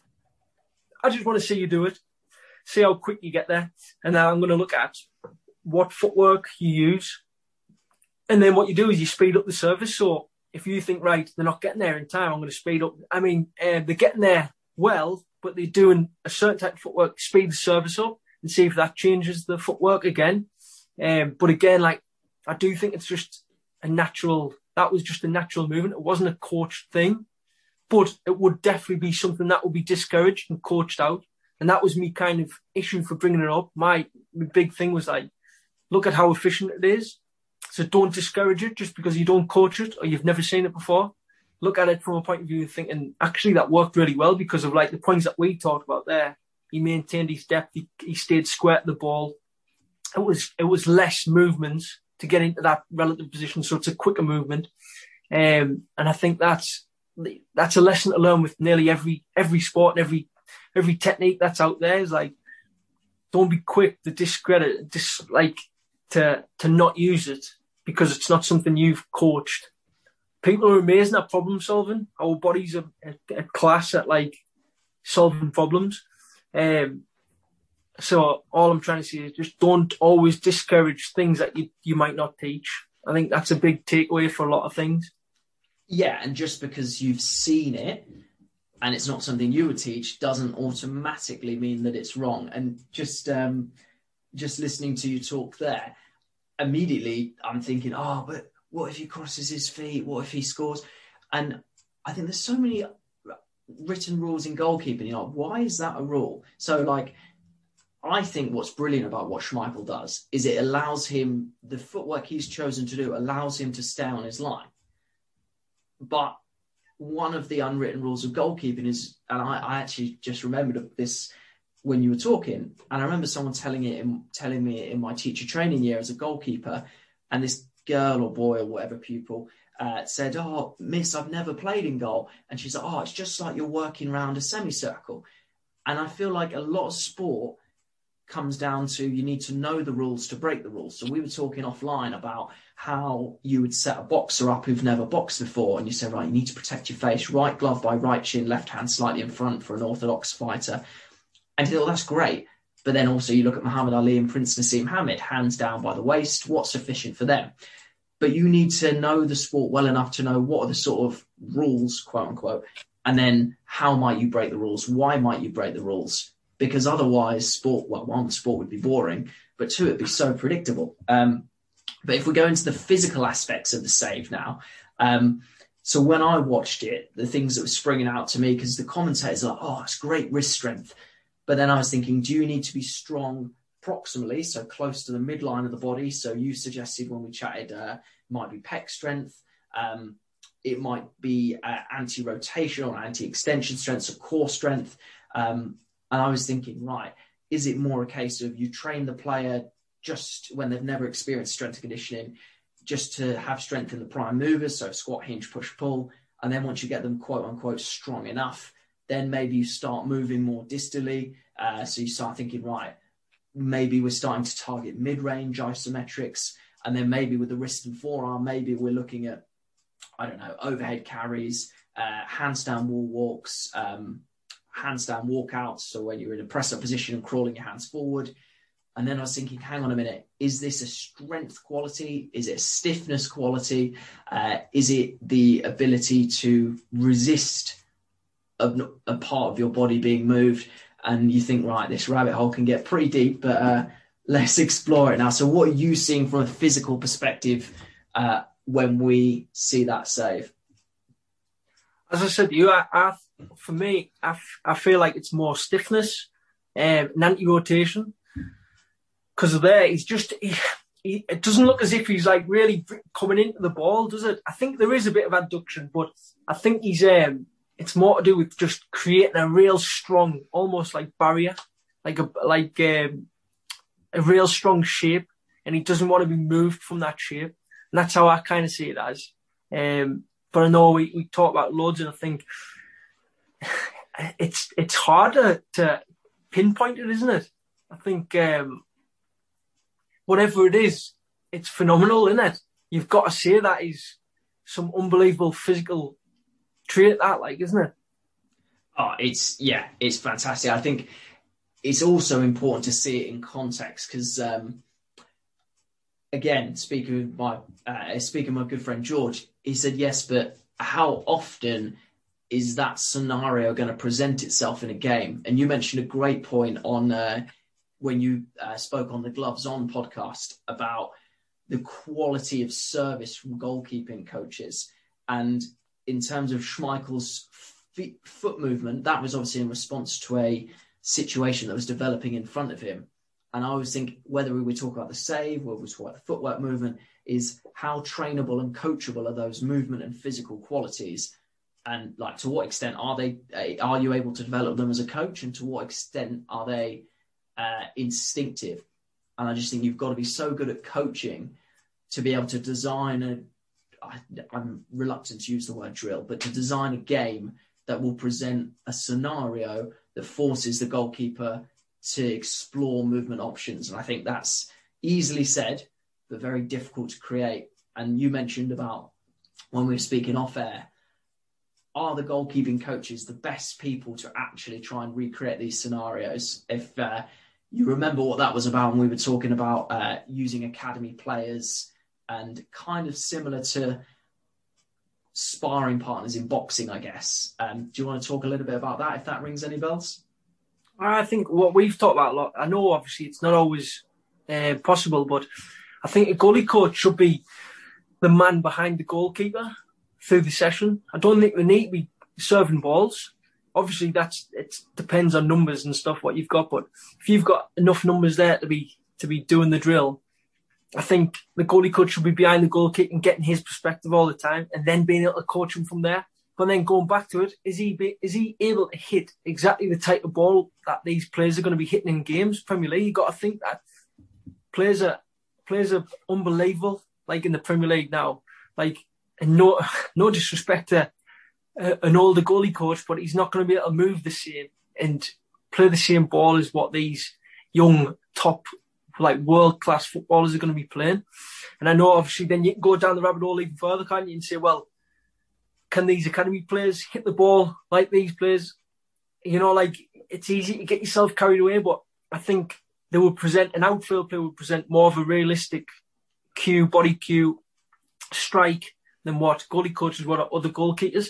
But I know obviously it goes down to having the right amount of uh, bodies there in training things like that. But we were like we were talking about service. So if you haven't got enough bodies, service has got to be the minimum thing that's realistic. So big thing with the service is obviously it's got to be relatable to a game. So you've got to practice techniques, but with the right type of service. So amazing at coaching techniques and goalkeepers. We see a lot of that. Loads of people are amazing at teaching these techniques, and when you see it on video, it looks lovely. Shapes look perfect to what the the want. But then on match day, how often do you see those shapes? You rarely see them. And again, like we talked about before, everybody talks about attacking the ball and diving forward. Like it has to be, it has to be cutting the cutting the um, the line of the ball so you, you you're stopping the ball an earlier point before it gets too far away from you where you can't make a save. But trajectory plays a part in that. So if a ball's flat and travelling forward and rising, you can step in and cut that line out early. But if it's uh, if it's curled or if it's looping, then that point where you're if you step and try and hit that line, that ball might be the furthest point away from you or it might be loop highest point away from you. But then there's going to be a point where it starts to curl back in or it starts to come back down. So that's when you see goalkeepers get a bad name for diving backwards. People always say, don't dive backwards. And I think that needs to be changed. It shouldn't be called diving backwards because diving backwards to me is like a scuba diver dropping off a board. you know what I mean? Like going backwards is like no energy going into the ball. But when you look at it, it's like almost anything that's kind of lateral and behind lateral line is classed as diving backwards and it's viewed as negative and it's saying that you can't produce force at the ball. But all you're doing in theory is you, you, you're still attacking the ball, you're forcing onto the ball, but you're just doing it at a different point of contact. So you're stretching your reaction time a little bit further as well. and uh, but like I say, it's it's all relative. So you're not going to do that on every shot, but you're not going to attack every shot. So it's about knowing when you do these things and being able to see these things to be able to anticipate them, uh, which we'll talk about obviously with uh, with Oculo. One second, mate. It's a bit bright there. Well, there. Um, we'll lead into like obviously into Oculo as well, um, because I think that's something that's absolutely groundbreaking. That's going to change goalkeeping massively for the better. um, but then also like just going back to the service, having having players who can hit balls like what you're going to get on a on a match day. Um, there's you could you could go on forever about it because the more you break things down, then the more you can start seeing counterbalance, like counter arguing, and, and like seeing you don't know where to stop with that. But I think what's important is it should replicate at the minimum if you because you want to transfer to sports or whether it's the environment that you're into or whether it's like pressure players around you obstructed views um chance of deflections people running across your line unnecessary information so things going on in your peripheral trying to trying to like deviate from there um almost like noise cancellation you know what i mean but it's like visual cancellation so you're trying to stop what's going on over here, which is irrelevant, but trying to focus on what's here. But then also maybe still having this in the middle here, which is a potential. So it's visual intelligence as well, isn't it? Having that, having those visual skills. Um, but again, uh, sorry, I keep going off this thing of topic of um, of service. Um, so if you if you can't replicate those things of like obstructions, um, def- chance of deflections, things like that, the bare minimum it has to be is match like service. So like rolling balls, balls are moving. and also from the goalkeeper's point of view, yeah, what we see a lot of, and you see a lot of people working on it, and we can we've been guilty of it too, because obviously there is a place for it, but a lot of the time is you're doing shooting drills or, or we're creating drills where the goalkeeper's in the position already. So for example with Schmeichel, right? What people might work on a lot is that final outcome. So they'll be working on that block shape, that spread. So they'll work on that, that, that. But if you can't get there in time, that spread is absolutely irrelevant, isn't it? It's like having the best forearm in the world, but not being able to run. you know what I mean? Aye. Well, different forearm, See, you know what I mean? Like in, in, in boxing, you could have the best right hand in the world, but you've got no legs. I mean, that would make things very difficult. That would, that would be an extreme. So obviously block that out. But you know what I mean? Like, so we're talking like seeing tennis as an example. You could have the best forehand out there, but you're terrible at movement. You cannot get to the ball, so it's absolutely pointless, isn't it? You don't you don't need that. Um, well, it's it's you don't need it. You do need it, but it's just it's no good. Um, so it's the same thing with goalkeeping in terms of you've got to start things where they're starting out position and coming into position because it's got to be relative. So something that I'm massive about and I think is really important. And I know you'll you'll see it from my point of view as well, but deceleration is massive for sport, isn't it? I think like goalkeepers definitely, outfield players definitely, because it's great working on your on your quality speed, like trying to be faster, but that's in a straight line, isn't it? If we're thinking of like the sport itself, you could you could in theory like say speed in football is different from speed in 100 meter sprinting, isn't it? Um, I, like speed of movement. So, like for example, a goalkeeper, if the ball gets played across the box, but then it gets played back across him, he's got to be able to decelerate fast enough to to then produce force again in the in the opposite direction.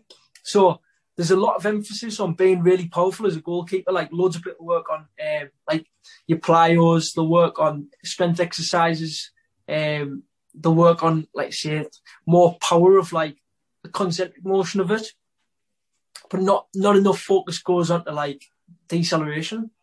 But people don't realise if you can't slow your body down, you're not going to be able to reproduce that force as quick, are you?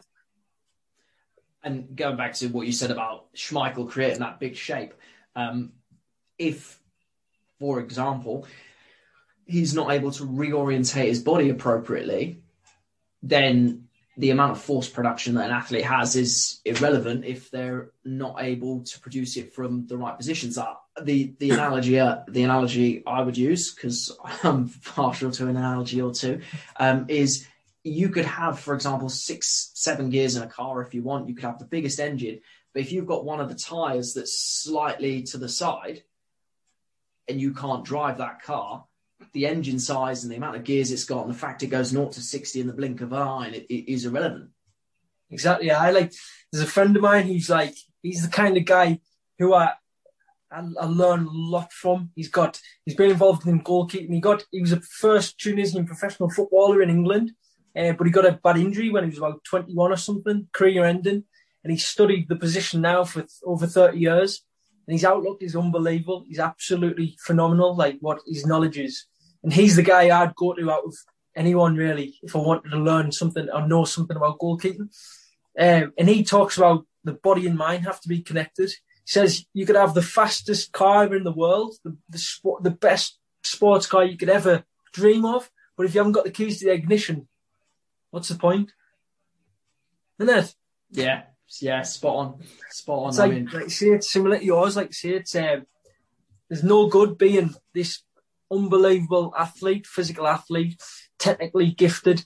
If you can't apply them at the right time, then it's useless, isn't it? And it's kind of where I'll try to not go too far down this rabbit hole, but it's where my thinking's at as a strength and conditioning coach in the sense of working with kids who are complete beginners and thinking, right, what's going to make the biggest change in the smallest amount of time? And on one hand, you could say, let's look at the research. It, it's going to be strength because if we improve strength in an untrained athlete, we improve stuff like kicking velocity, change of direction velocity, um, jump height, sprint speed, etc., etc. And by using this one thing, we then have a knock-on effect on all of these quote unquote more specific things. So by getting physically better at general qualities, we then tap into quote unquote sports specific stuff, which is true. But then if they're so technically poor, then you think, well, actually, if I know the sport well enough and I can teach you how to move well enough and I can teach you how to interpret when you should move in this way or how to filter this information, then maybe that has a bigger or more lasting impact because um, again, I don't know whether this is true or not, but I used to work for a tennis club in London and the chap who was my line manager had a job which involved testing all of the world's top tennis players. And he said that Roger Federer had one of the slowest hundred, uh, sorry, the slowest 10 meter times compared to 700 odd players on the ATP tour. And obviously that kind of sounds logical, kind of doesn't. But his argument was he's just so efficient that it doesn't matter where he where he's starting from because he's he might as well be starting, you know, two or three steps ahead of other players because he's already read the game and understood where he needs to be in relation to his opponent and in relation to the trajectory and the flight of the ball. Do you think a better test would be for that? Would be um, looking at like a, a, change of direction for them. So rather than starting from a dead stop, like from from just acceleration, doing it from like a pre-movement. So like if you think of tennis, apart from apart from a serve, and when they've got loads and loads of time, they're, they're never really still, are they? No. No, and, and arguably and that's when... maybe why that could be why he's so efficient because he can make up so much ground, or he, he's so efficient at turning. Obviously, I, I mean, the biggest thing probably for him is is probably his processing, like how he processes information, isn't it? Yeah, I think he'll be he'll be step ahead of most players.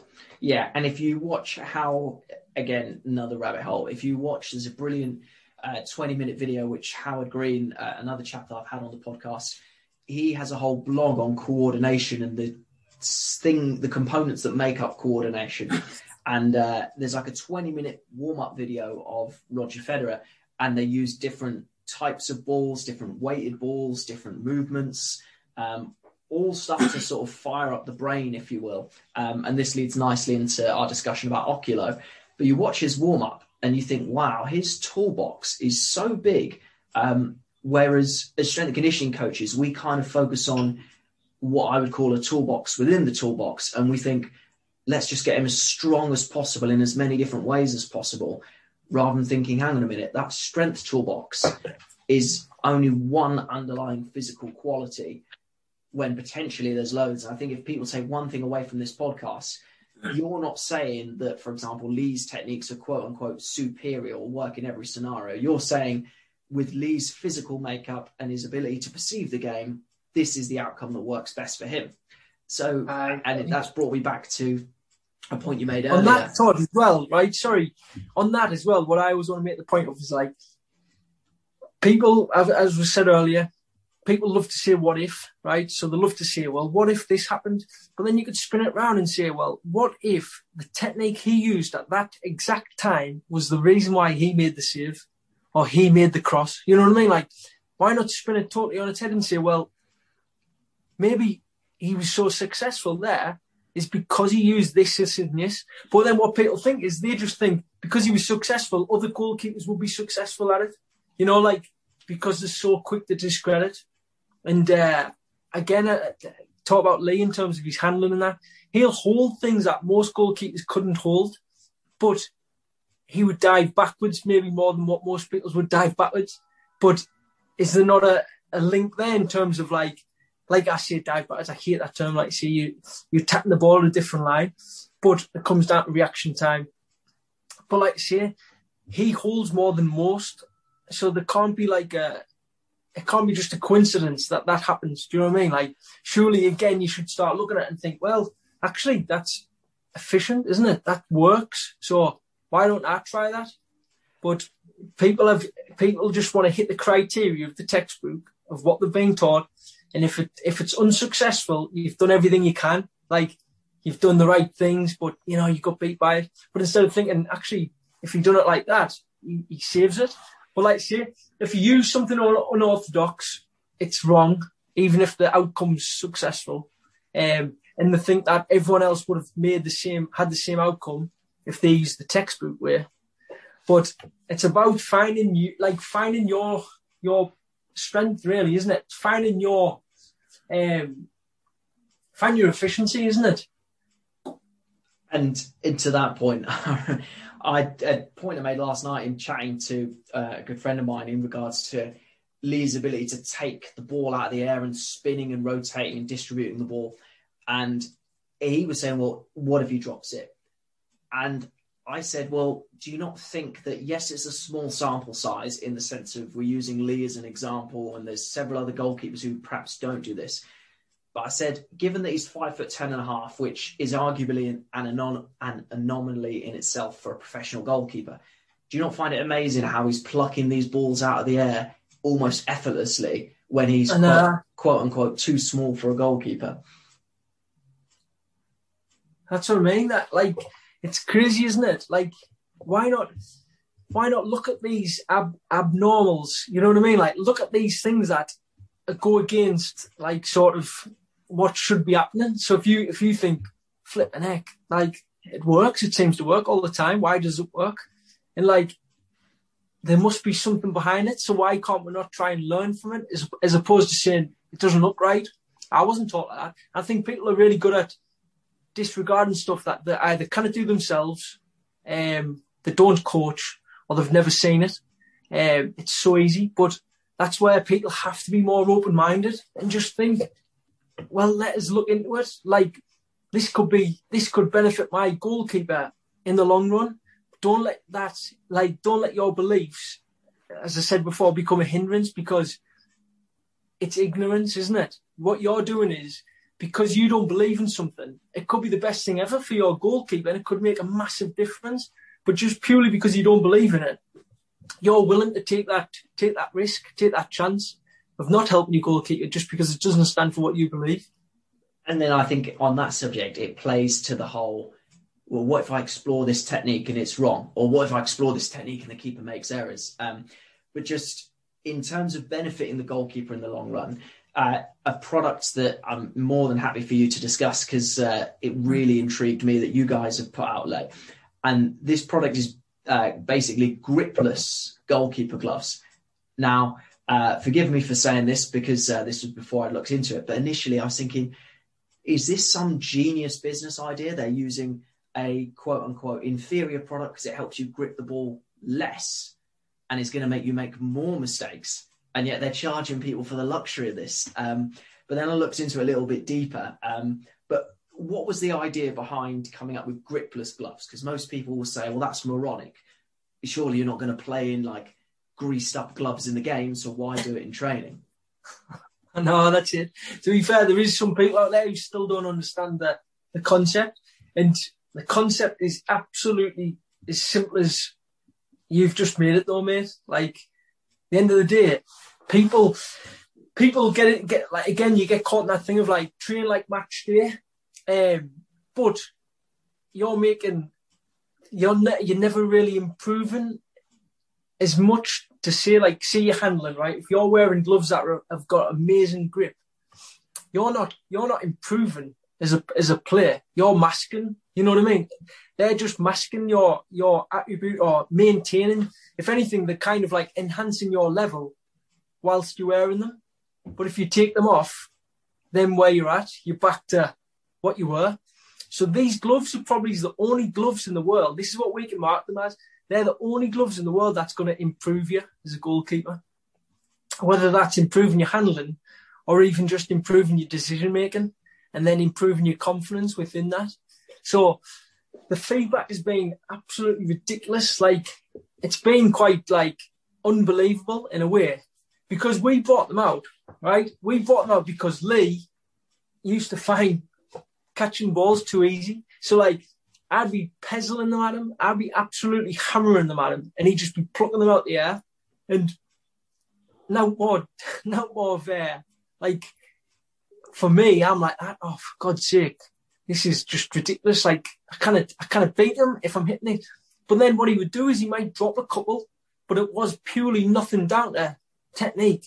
It was down to just concentration levels. The fact that it was too easy for him, so he didn't feel like he had to, he had to concentrate. So in theory, the training becomes a bit detrimental because it becomes too easy. That so the only way to challenge him was to like find something that's going to make it more difficult. And what the, the best thing about the gloves is that you become like the kind of the variable.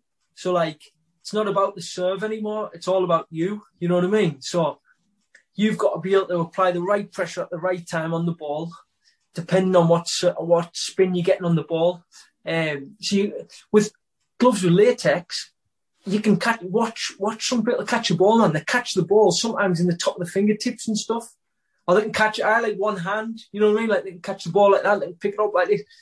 Um, whereas ours, you couldn't do that. You can't get away with bad technique. So you've got your timing has to be absolutely impeccable. But that comes down, your timing comes down to like focus, doesn't it? So if if it was the minimum benefit of these gloves, it just creates a better focus for you. If that was like the minimum, but there's so many more benefits to them. Like I say, they'll help condition your hands they'll improve your feel on the ball, like a massive thing. It's like the kinesthetics. So like being able to know where the ball is in relation to your hand, like that's massive. That that that improves your full control of the ball, doesn't it? The better you can feel something, the better control you've got over it. It's like um, trying to think of another. We love our analogies, don't we? It's like trying to drive your uh, drive your car with a pair of boxing gloves on from training. you know what I mean? No, like you've got if you've got so you, straight away you've lost the lost the use of like fingers, haven't you? Yeah, well, fingers work as a whole, so you you've only got like two two points of like grip then, really, haven't you? Two points of control. Whereas if your fingers are free, they've got much more control over anything that they grab and hold and, and uh, move, don't they? So as good as the analogy you get that one, like. I might have to. Uh... Or, or your pads, maybe I should have said, yeah, driving home with your pads on. um, I was trying to think where I was going with that. Yeah, in, even in learning some of the handstand and calisthenics stuff that I've been doing, and even so, one of my recent training goals is to uh, strict overhead press um, half my body weight in one hand, so 36 kilo kettlebell, and just thank you, uh, and in just in learning and just in improving my efficiency. Even though I know that I have to keep that bar path completely vertical, or for example, if I'm doing handstand work, I know I have to grip the floor. It's kind of like there's only so many times that you can tell yourself it. And yes, it works as a coaching cue, kind of. But at some point, you've got to be able to feel the difference. Um, and my, uh, I've been using a sort of push press, so a drive with the legs, um, just because I can't physically get the kettlebell up any other way. But what I have been noticing is I can feel when that path is vertical because I'm like, oh, I managed to get it up. And it's not because I've magically gotten stronger in the last couple of weeks, but I've just become more efficient. So improving the proprioception and improving the amount of force you apply at the ball at the right time. For me, I'm sure there's so many different um, what's the word? There's so many different examples across several different sports, but the um, in fact, another example that springs to mind is people are massively disputing the two hour or the sub two hour marathon that Kipchoge ran on the basis that physiology hasn't changed. What has changed is the technology that has meant that the runner is more efficient. And that's why people aren't quite happy with it. Um, whereas you're actually improving something within the goalkeepers. You're not just saying, oh, here, have these better gloves because they'll make you quote unquote better. It's like, no, you're just masking it. Like when I compete, when I compete in powerlifting, I've only recently got myself a belt and people are, oh, why, why do you not have a belt? And I'm like, well, I want to know that every kilo on the bar is down to me. And it's why I've trained for five, six years without a belt. Yes, I do wear one now, but rightly or wrongly, I'm like, I want to know every kilo on the bar was because of me. Now, again, waffling a little bit, but no, I know what you mean. I, of course, it's true, isn't it? It's I, like how many, how many? There's not another pair of goalie gloves out there that is going to make you better when you've wore, like when you've wore them. Like if anything, gives you a bit of false false security because you're catching balls all day with these sticky, sticky gloves on, and then one day the suit so like they're absolutely drenched and wet, and you kind of catch a thing because it's not the same. You're not getting the same outcome as them. You know what I mean? Like you're not getting the same benefit. You, you're gonna like you're gonna get found out. Imagine that if you're training gloves all week on dry astroturf, and you think, "Wow, these gloves are amazing." Comes the Saturday and it's pissing it down with rain and you go and play it and you go to catch this ball that you've been catching all week. And because you just, you time, well, you're thinking that it's going to have the same grip and it just slips through your hands. It's like, that's the difference between a goal. What if, what if, what if, what if you guys got our gloves? that's my what if.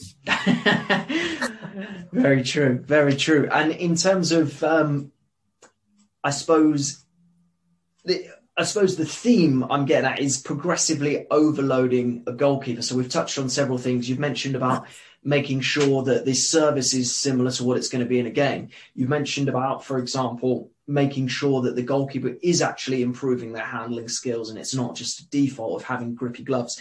Um, the final one I want to come on to is your work with uh, Oculo. Now, I don't profess to be an expert in this, um, so I'm intrigued where the conversation takes us. But do you want to give, for those who haven't seen the post on uh, your Instagram, do you want to give an overview of what Oculo is and how it helps goalkeepers? So it's been developed by Mel, Mel O'Connor. um, he's been studying it now for about I think there's been like 20 years worth of research went into it. Um, two world-renowned vision scientists have been part of it, um, and it's tra- training in low light levels. Um, so under those things, like our perception kind of it goes like degrades a little, so our visual system degrades. So in a in in a way, it's kind of like a bit like uh, weight training of the eye or altitude training. So it's being put into a deficit. Our body's got to overcome that deficit. And then once we go back to normal light levels, we should be able to see things a lot. Oh God, sorry, man. I'll start again. So when you, the idea is, is that when you go, when you're training in these low light levels, that yeah, it degrades your visual system. So it's going to affect your perception. So the idea is you like your body's unbelievable at getting better, as we all know your body adapts to it. And then once it adapts to it in those low, low light levels, when you go back to normal light levels, it's going to be even easier. So like you're going to see things a lot clearer. And we're not talking about like visual acuity. It's more to do with like um, taking the information from the ball. So the spin of the ball, the movement of the ball. Um, but not only just the ball, but also uh, motion perception of, of the player. So it's been designed to improve motion perception, depth perception, and then in turn, that improves your reaction times. So the better you can judge where the ball is in terms of the depth, then the more time you're going to have to react. Um, and then also, like I say, the better you can see movement on the ball, then the better, the more you can anticipate where the ball's going to go. Um, and then again, with players, you're going to be able to like see body movement a little bit better and clearer. Um, and also like we've done different drills where we start with the ball out of sight and come into the sight.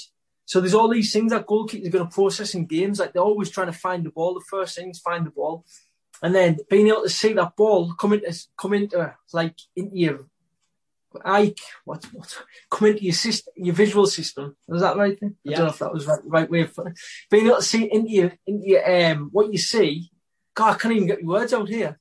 So what am I trying to say? Into your vision. Aye, sorry. So when when the ball comes into your vision, it's about seeing it at the earliest point. So if you can see it quicker, then you can like readjust your position quicker. So the idea is it's a bit like a little bit like speed agility training, how it needs to be topped up. So you need to, you need to be exposed to it regularly. Um, once a week is enough, but obviously the more times you're in there, the better it is. Um, but it can help any sport that requires like objects coming towards you. So like even for boxing, I've says to Mel, I says boxing will be amazing for it. Like if you were sparring in there, in there Todd, like putting like little. Do you what would you look at? Would you see you look at shoulders, shoulder positions when people box and things like that when you spar? Do you know what? It's funny you said that because I saw a clip of um, I saw a clip of Mike Tyson the other week, and I was like, Jesus, that is so logical, yet no one's ever said it to me. Um, so a, a, reporter said to him, "Where do you look when somebody when you're fighting somebody?" And he said, "Well, I don't look at their head because their head can't hit me." And he's like, well, why, why, would I do that?" Um, but yeah, I, I would say I'm looking at I'm. I'd love to say I'm good enough and just focus on the hands, um, that's my textbook answer. Um, but the reality is, you're picking up cues. You're picking up cues from everything. Like um, again, you probably need to watch this on video rather than uh, listen to it to know what I'm saying. Um, but one of the techniques in terms of throwing a jab in boxing is we're looking for a straight line. So as this hand comes out, there's a straight line. And what you want to avoid, or what you get boxers do, is that elbow will start to kick out. So uh, you know, for example, if I throw a bad jab and my elbow kicks out before I throw it, I know for a fact I've seen the elbow kick out. I know a jab's coming. So, well, that's it, exactly it. So, like, if you think of Oculo, what you're improving is being able to see that fist, the depth of the fist. Do you know what I mean? Mm. So, that's something that's going to be that could be massive for for um for fighting sports, uh, combat sports. I think uh, system L, it would be unbelievable. That. But then you've also you've got you've got your tennis, you've got baseball, which will be absolutely huge. He's been doing a few things with baseball. He already done a, st- a study with Durham cricket, It was before we were at Durham, but um, all batters were batting over. I think it was 95 mile an hour Jesus. over a six week period. And the slowest speed that somebody was batting at was maybe like 72 or something like that. So every person exceeded, like, they, they improved the reaction time by something like 20% minimum, which Yeah. is like ridiculous, isn't it? That is, that is like obscenely high, isn't it? and just as you were speaking there, and again, as I said, hands up, not something that I'm. I'm sure someone listening to this is going to rinse me on the terminology that I'm using, but I think there's only so much physical improvement you can get. So, for if we if we use a goalkeeper as an example, um, there's probably only so much physical improvement you can get in, say, distance covered with a lateral dive or lateral power, whatever you want to call it. But and you might see a very small improvement because you've almost um, what's the analogy? Um, if I if I want if I've you got looking for analogy? I think I might be. Um, so if I've got a massive jar and I want to fill the jar so it's completely full, and I've got rocks and I've got sand and I want to get everything in it, if I put all the sand in it first, then the rocks will just spill out of the jar. So I haven't used up everything. Whereas if I put the rocks in first and then I sprinkle the sand after, it's going to fill the jar because I've put it in the right order. If you've been training goalkeeping from a very young age and you've trained the physical qualities from a very young age, you've basically put the sand in first and now you're like, oh, let me chuck some rocks in. Um, again, this analogy is not working out as well as I'd hope. But what I'm trying to say is there's much more leeway to improve the visual system and what you're what you're describing there to me with Oculo is what I'd call a super maximal stimulus because you're never going to get those low light conditions in real time if that makes sense. Yeah, I know that's it. So like, so I said I put a comment in the other day, and I said basically, imagine imagine being able to improve your athletes in no other way by doing the exact same things as what you've been doing day to day, and all these changes in the environment that you're in. Like that's that's massive, isn't it? That is huge because there's been a lot of opposition originally when it first came out. Like we spoke to a lot of clubs about it, and I think goalkeeper coaches were, a bit worried because I think they thought that it was going to be going in to take over them because they can use a ball cannon as well. But we don't really like using the ball cannon. We'd rather do everything like um, from from a server. And what we're seeing is, is like Oculo hasn't been designed to take over a coach. It's there to, to enhance the coach's session, if anything. So it's about embracing that environment and thinking, flipping heck, I could do the exact same thing, but my goalkeepers are going to get even better. So like, what what is that worth to somebody? What is that worth to like clubs, to players? And now it's coming to a point like he's worked with Salford City, are the are the ones who are using it the most at the minute, and the goalies absolutely love it, and they feel as if like they need to be in it every week. They're, not going to miss a session now because they've felt that benefit. Should have seen our Lee man, right? We went in, had a session. He was absolutely hopeless inside Oculo, right? He must have caught about three balls or something. He was like parrying them in and that. And I was like, flipping heck, wasn't very good footage this. And then we went outside and I'm telling you, know that video I sent you about like the aftermath? That was after being in Oculo. And I swear down, mate, them things that he was catching, I was absolutely firing. He had the non-grips on and he's like plucking balls out the air and that and like holding things that nobody could even hold with the normal gloves on. And that came from having a, a, a really bad session in Oculo and then coming out into normal lighting conditions. And it was like so easy for him. It was absolutely class to see. And then another time we've done it, we've done it where it was, um, he was in Oculo again. Again, it wasn't a great session. He wasn't, he wasn't uh, saving loads of stuff and that. I, no, sorry, I'm lying. All we're done, we're done passing in Oculo. We're just done short passing back and forth, like fast into you and stuff like that. But it was just firing into feet.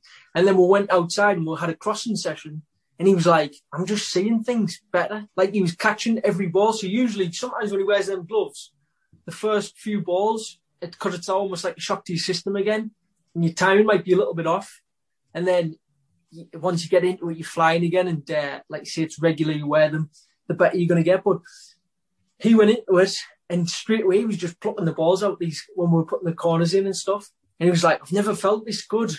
like going into a crossing session, and he's like at the start because it was early doors. It was like, "Is that from Oculo?" He's like, "Can it be that because we're just done passing in it?" But I was like, the the the whole point of being in there is just reacting to an object. So like even if you didn't want to do a goalkeeper session in there or outfield session in there, you do your warm up in there, you do some passing, short passing. As long as you're reacting to, to, an object, it doesn't have to be technical work. It doesn't. Have, you don't have to be going in there working on proper technique or anything. You just literally have to work on reacting to an object and seeing this ball come towards you. And then when you go back outside, you're going to be moving. You're going to be able to see things a lot clearer. And on that subject, the final thing I meant to say this earlier actually in terms of the chats we've had in the last couple of days and coaches sort of for want of a better word coming at you with certain arguments you know that's just a ridiculous argument um, one of my favorite ones in terms of Lee catching the ball and spinning out and then basically launching an attack is people saying no no no he should be focusing on the ball he shouldn't be focusing on anything else other than the ball and you think, yet we praise strikers and think, oh, look at his movement here, the way he's watched the defender's body angle and then peeled around the back of him. And you think that's incredible. He's just had such a wide range of focus, yet still able to track the ball. And yet, when goalkeepers are doing similar stuff, it's like, no, we need that tunnel vision. We need just focus on the ball. Worrying, in it, to think like, what the, again, and this is from this is from goalkeeper coaches and goalkeepers who who've done it. They've they've experienced it, but yet they still don't realise what goes on. So like in terms of do they give do they not give themselves enough credit or do they just or is it tunnel vision for some and they're not as successful taking balls because of that so they end up clattering people but like when you look at Lee's that was over a two year period that crossing compilation and I can't imagine many people having a better crossing compilation maybe over the careers than than some of the stuff that he was doing in those two years. Um, you can't find like again, but it goes down to you can't really find many crossing compilations on YouTube because people don't appreciate it still. They still don't appreciate crossing. So it's hard to find these compilations and you're not always going to see keepers coming for crosses when you watch a match of the day and things like that. Um, but like I say that um, there's no coincidence that he's able to avoid contact. Like it's not just like luck, is it? And how do you know when to punch and how do you know when to catch if you if all you've got is tunnel vision? Because if if that was the case, you would either catch every ball or try to catch every ball because of tunnel vision, or you would try to punch every ball because of tunnel vision. Just because if that's the only thing you're comfortable doing is punching. So what's people's argument to like how do the how does a goalkeeper know when to punch it, when to catch it? Surely it's to do with, like say, peripheral is a massive thing. Yeah, yeah. Um, spatial awareness is huge. Like it goes down to like how good people are with the visual skills, isn't it, and visual intelligence. Um, but they don't. Maybe they don't give people enough credit for that. People, again, it's like I think Todd that we've talked about loads is being self-aware can be one of the biggest performance enhancements you can get. Um, you don't have to make somebody physically stronger. Uh, you don't have to make them quicker. You don't have to make them like change them. Like, you know what I mean? You don't have to look for this change. Like that could take two, three, four, five weeks or whatever. Making somebody just aware of how the body moves what they could do can give them a performance enhancement straight away. So, like for example, just using the Schmeichel one again, that cross under step, by getting somebody to do that, could improve their performance. And it's you're not changing anything like like what we've said, you know what I mean? You're not changing any physical traits to them, are you? All you're doing is just making them more aware of how they move. And then they get a performance enhancement. And it's like that's what you look for, isn't it? That's what you want to find really for, for people. And just to add to that point, I think that to me highlights the value of quality coaching. So, if I'm just to speak a little bit on it, if I may. Um, so you said about goalkeeping coaches fearing that Oculo would come in and basically take over. You're like, no, this is to supplement what you're already doing. But if I can give you that one coaching cue that sort of, I suppose, brightens your field of awareness. Oh, did you realize, you know, when the striker shapes up like this, what's probably going to happen is this. So you need to do this, or you might want to think about this. That's worth its weight in gold. So it, it's there. Technology on tap, not on top, is uh, the phrase that I would use there. I know exactly. That's a great point. Like say that um, you you're not you can't replace the coach if the coach is good at what they do. Do you know what I mean? Like you can't you can't replace them. You can you're gonna you're gonna make somebody miles better just by changing the lighting levels, put them in this in environment, this chamber, and doing the same things that you do every day. Imagine that you feel like you've took somebody to the the furthest you can take them, and you're like, can I get them better? Like they're just they're just at at this peak now. are just kind of seem to change them. So all we're doing is just kind of maintaining what they've got. And then you go, actually, why don't we train that? Like it's ridiculous, isn't it, to think like, you know, like sport. What's what allows us to play sport as well as obviously our limbs and our bodies able to move, but it's our sight, isn't it? Like you could have somebody who's physically capable in terms of they can move, they can run, they can stop, the blah. But if they haven't got sight, they can't play the same sport as us. They can't play in the same competition as us, can they?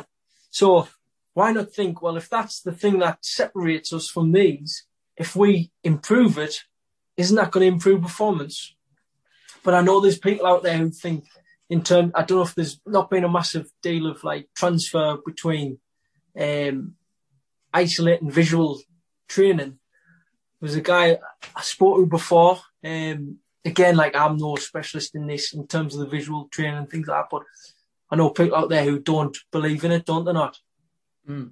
And yeah, you're always going to get uh, criticism, or you're going to say, for example, are we putting the cart before the horse, developing this visual system before we've developed uh, goalkeeping fundamentals? But I think you just need to step back and think, right, what's the easiest way to make the biggest difference? And for example, I remember when we were at Durham together, and uh, Hartlepool United used to sometimes train in the strength conditioning facility, and various different stories about them. But I was just think at the lower levels of football, and this is something I've podcasted on before if you've played football for 20 plus years, and again, not to disrespect technical coaches, but if you've played football for 20 plus years, but you've got zero history of strength and conditioning, what's going to have the biggest impact on your game? Say, I don't know, a six week block of strength training or six weeks of kicking the ball. Now, I'm not saying abandon playing football and just hit the gym. I'm not saying that. But what I'm saying is, where are the easy wins? And that's what I'm thinking about with the gripless gloves with Oculo. Just doing what you're already doing, so you're not taking more time away from them. It's not like you're saying, right, let's take you off the football pitch and put you in the gym, which then, you know, that's a different conversation itself. But if you're already going to do these things anyway, why not try them and see how it goes? Exactly, mate. Like, see, the, the zero grips, they're our new ones that are coming out. And uh, basically, you could be so the the dots we've got three dots on the thing. So there's um, each dot represents each level. So say the first dot represents youth, the middle dot represents amateur, and the top dot represents pro. And that's to say that a youth, an amateur, and a pro can all wear these gloves, and they all will improve. Like hands down, they'll improve.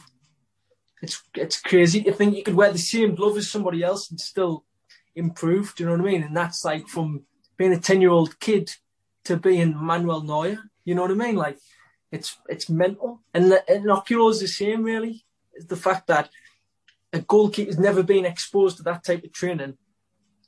So, like you say, going back to the S and C, somebody not getting being exposed to any S and C work, they're going to get a massive benefit in a short period of time because it's a complete new stimulus to the body, isn't it? Inoculo is no different. Non grips, our zero grips are no different.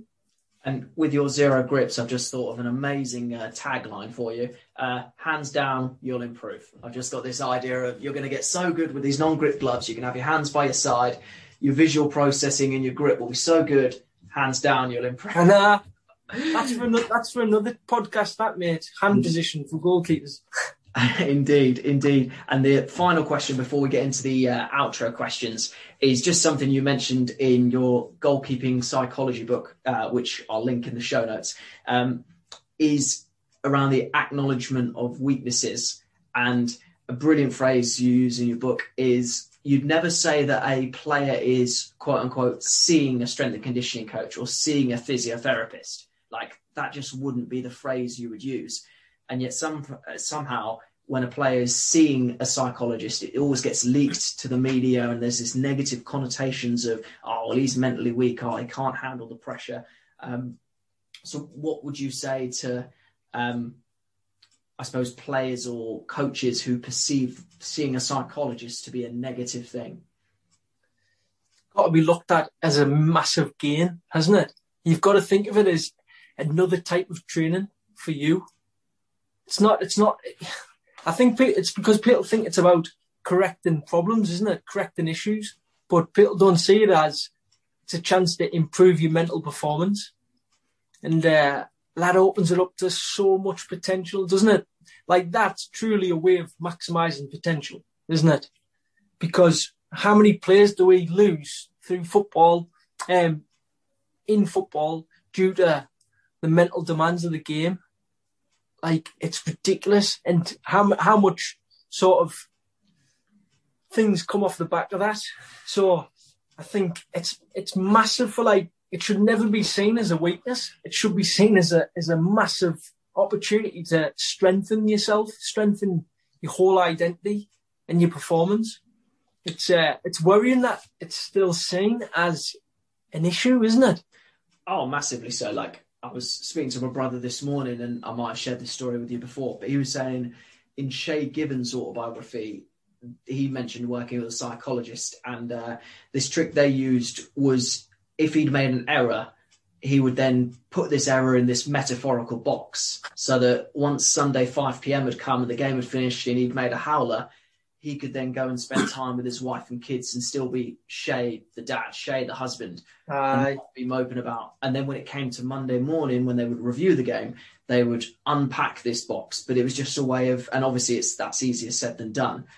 But it was just a way of him being able to put football to one side for a bit, enjoy being the family man, and then not let, again, something you talk about in your ebook, not letting a lack of self-esteem or an error in football then spill over and spiral out of control disastrously, as we've seen with, uh, I'm pretty sure it's Chris Kirkland and certainly plenty of other goalkeepers, yeah, where you become that athlete becomes the person who you are, rather than so rather than it, uh, Mark who plays football, it's now Mark the footballer, and there's definitely key differences there, which I think people don't appreciate. Oh, definitely, mate. And I think you know what? I, I don't think the fans help though because what the fans will do is see if you if you show an ounce of of like if you if you look as if you don't care 150 million percent to the club to football it looks like you don't care at all so like say for example we're all for making sure that players create identities away from football because it's so healthy and it, like say it'll only it'll only benefit your football but if you look as if you don't care it goes massively against you. They hate you for it. Like they, they'll they'll abuse you for it, and it's it's not right at all. It's horrendous. But like you see, it's that's so difficult to to be like your best off for, for football is to stay away from social media. Really, like keep your keep your life away from it because you open yourself up. Like I mean, look at um, Ben Foster's had a bit of had a bit of grief lately because he's doing his cycling GK but then when he's when he's posted, obviously he's keeping up with his content, and it's great. Loads of kids are learning so much from it, and I bet it helps so many people. But to fans, they they don't like it because if he posts his video and they get beat, they think it's a sign that he doesn't care, and it's mental. It's absolutely mad. People just want you to devote your life to football, and it's crazy. You should, you should never, should you? Like it's mental. People get how do fans get so upset and so worked up about the team getting beat at the weekend? You're not going to lose your job over it. You, you, your family's still there. Do you know what I mean? Like, how do people get so worked up over these things? Like, it's baffling. But this is where problems come from, don't they? And we could easily go off on an, an, another podcast in itself talking about how people get so riled up that they then need to abuse players on social media, but there's loads of things. I mean, you know, I, I, I wonder where we'll be at in 20, 30 years' time with the stuff that players have to endure. And you think if that was any other workplace, it wouldn't happen. But again, Oh, not- of course not. not going to go down that avenue just because, um, again, uh, another podcast uh, in itself. Um, but just This, if this gets more than five views, then you've got yourself a deal. we got myself a, a, a part two and a part three. Yeah, mate. Um, and just I'm not, I'm not holding my breath though. Okay. and just just in wrap it up, I've got three questions left. Um, so the first one is, and you're welcome to plug your own stuff with this. I'm more than happy for that. Um, but the first question is one recommended resource, um, whether it be for coaches, goalkeepers, uh, promote your own stuff. You do what you want. I would say, as for an unconventional way of goalkeeping and, and to really make you think about the position, then that's what we've created the platform for. The modern day GK. Ah, I was on the way. Twitter, Facebook, Instagram. you guys created that as well. Oh, you, you name it, mate. TikTok actually as well. TikTok, I, I don't have a clue about TikTok, like, but I've managed to, we've got nearly a million followers in like nine months or something like that. Or, Yeah. but that's just for like aesthetics, you know what I mean? It's just, it's just video. You're not there to learn really. It's just there for a bit of fun videos and that.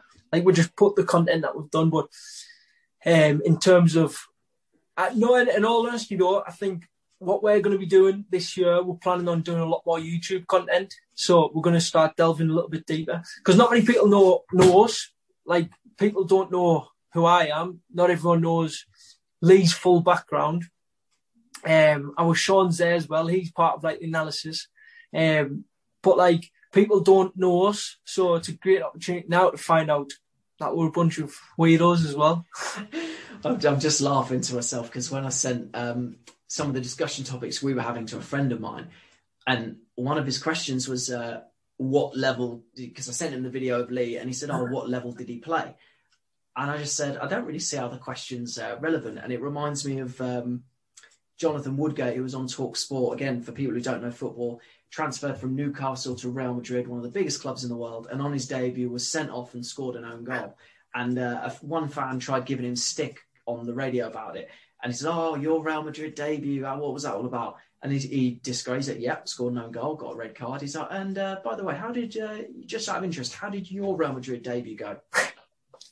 This is what this is what this is the world that we live in. Nobody's got any respect for anyone unless they've played at the very, very, very top.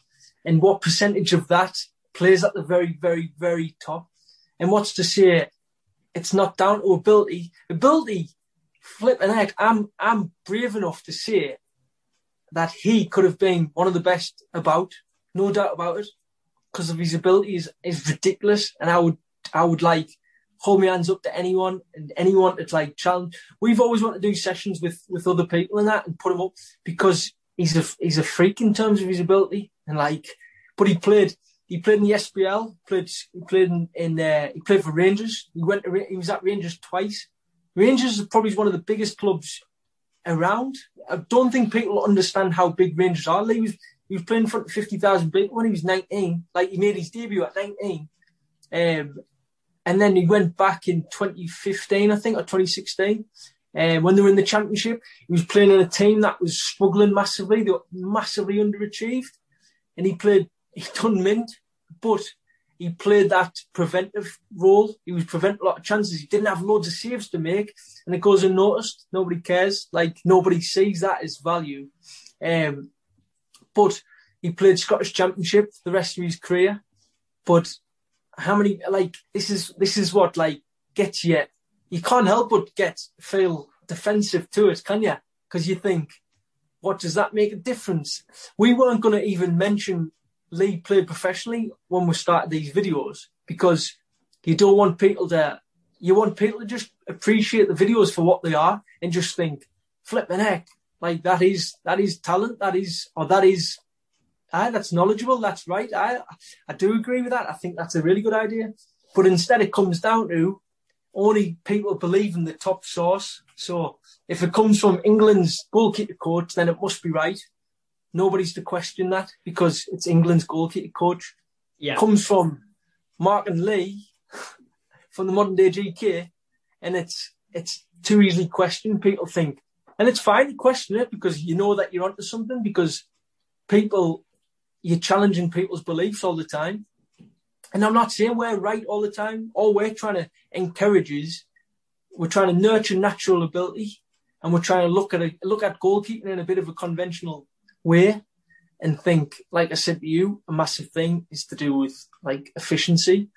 And I think too many people are trying to create robots. And like you said it at the start, football would be boring if everyone played the same way. How would how would let's say Ederson today, how would he be regarded as better than um, I don't know, like a, a championship goalkeeper if they both played the exact same way? Like this is where I also think as well, going back to your point about like what level what, what does it matter what level is played at? I can get nah. the argument of people saying that, but a couple of things spring to mind is firstly, the best boxing coach I ever had and never had a fight in his life. No, never he he was the best coach by far for getting me in the right headspace prior to a fight. And then I had another coach who it was basically like every fight was um, what's the word? You had to be riled up, you had to be rattled, you had to be ready. And it just didn't work for me. And anyway, not he was also a great coach, by the way, but just didn't you didn't click as well. Um, but going back to the Ederson one, he smashes the ball I know he still has a world record for I think the longest kick from the hands, but he smashes it to Gundogan, who then sits the Spurs defender on his ass, and it's an see him dive into the floor yeah. as well. Yeah, it, it's an unbelievable um, setup from the goalkeeper. If Ederson plays for Stoke and he hits that seventy yards and it doesn't come off, oh, route one, typical. like if you saw that, let's let's just be honest. You see that in the Championship or League One, League Two I guarantee the story isn't that's genius from the goalkeeper. The story is how have you let how have you conceded from a long ball? Um, and uh, like narrative, isn't it? The narrative of things is like it can be the worst thing ever for for somebody. Like things just get totally discredited, doesn't it? And like, like Lee Lee played that way. Like say five ten, height was never ever an issue for him. It was an issue to clubs in terms of like when he was younger, I think he was 19 at the time, and I think Chelsea were interested in him, and uh, but didn't pursue it because of his height. But like Rangers, he was he was good enough, he was big enough, um, and he always played that way in Scotland. But he was he's unique. His style is so unique. Like he was he was doing things that people are doing today when he was like 16, 17. He was coming. His big thing when he was a kid, when he was like year three, he used to play for the year six team. and they used to put used the head teacher used to put crosses in for him as a warm up.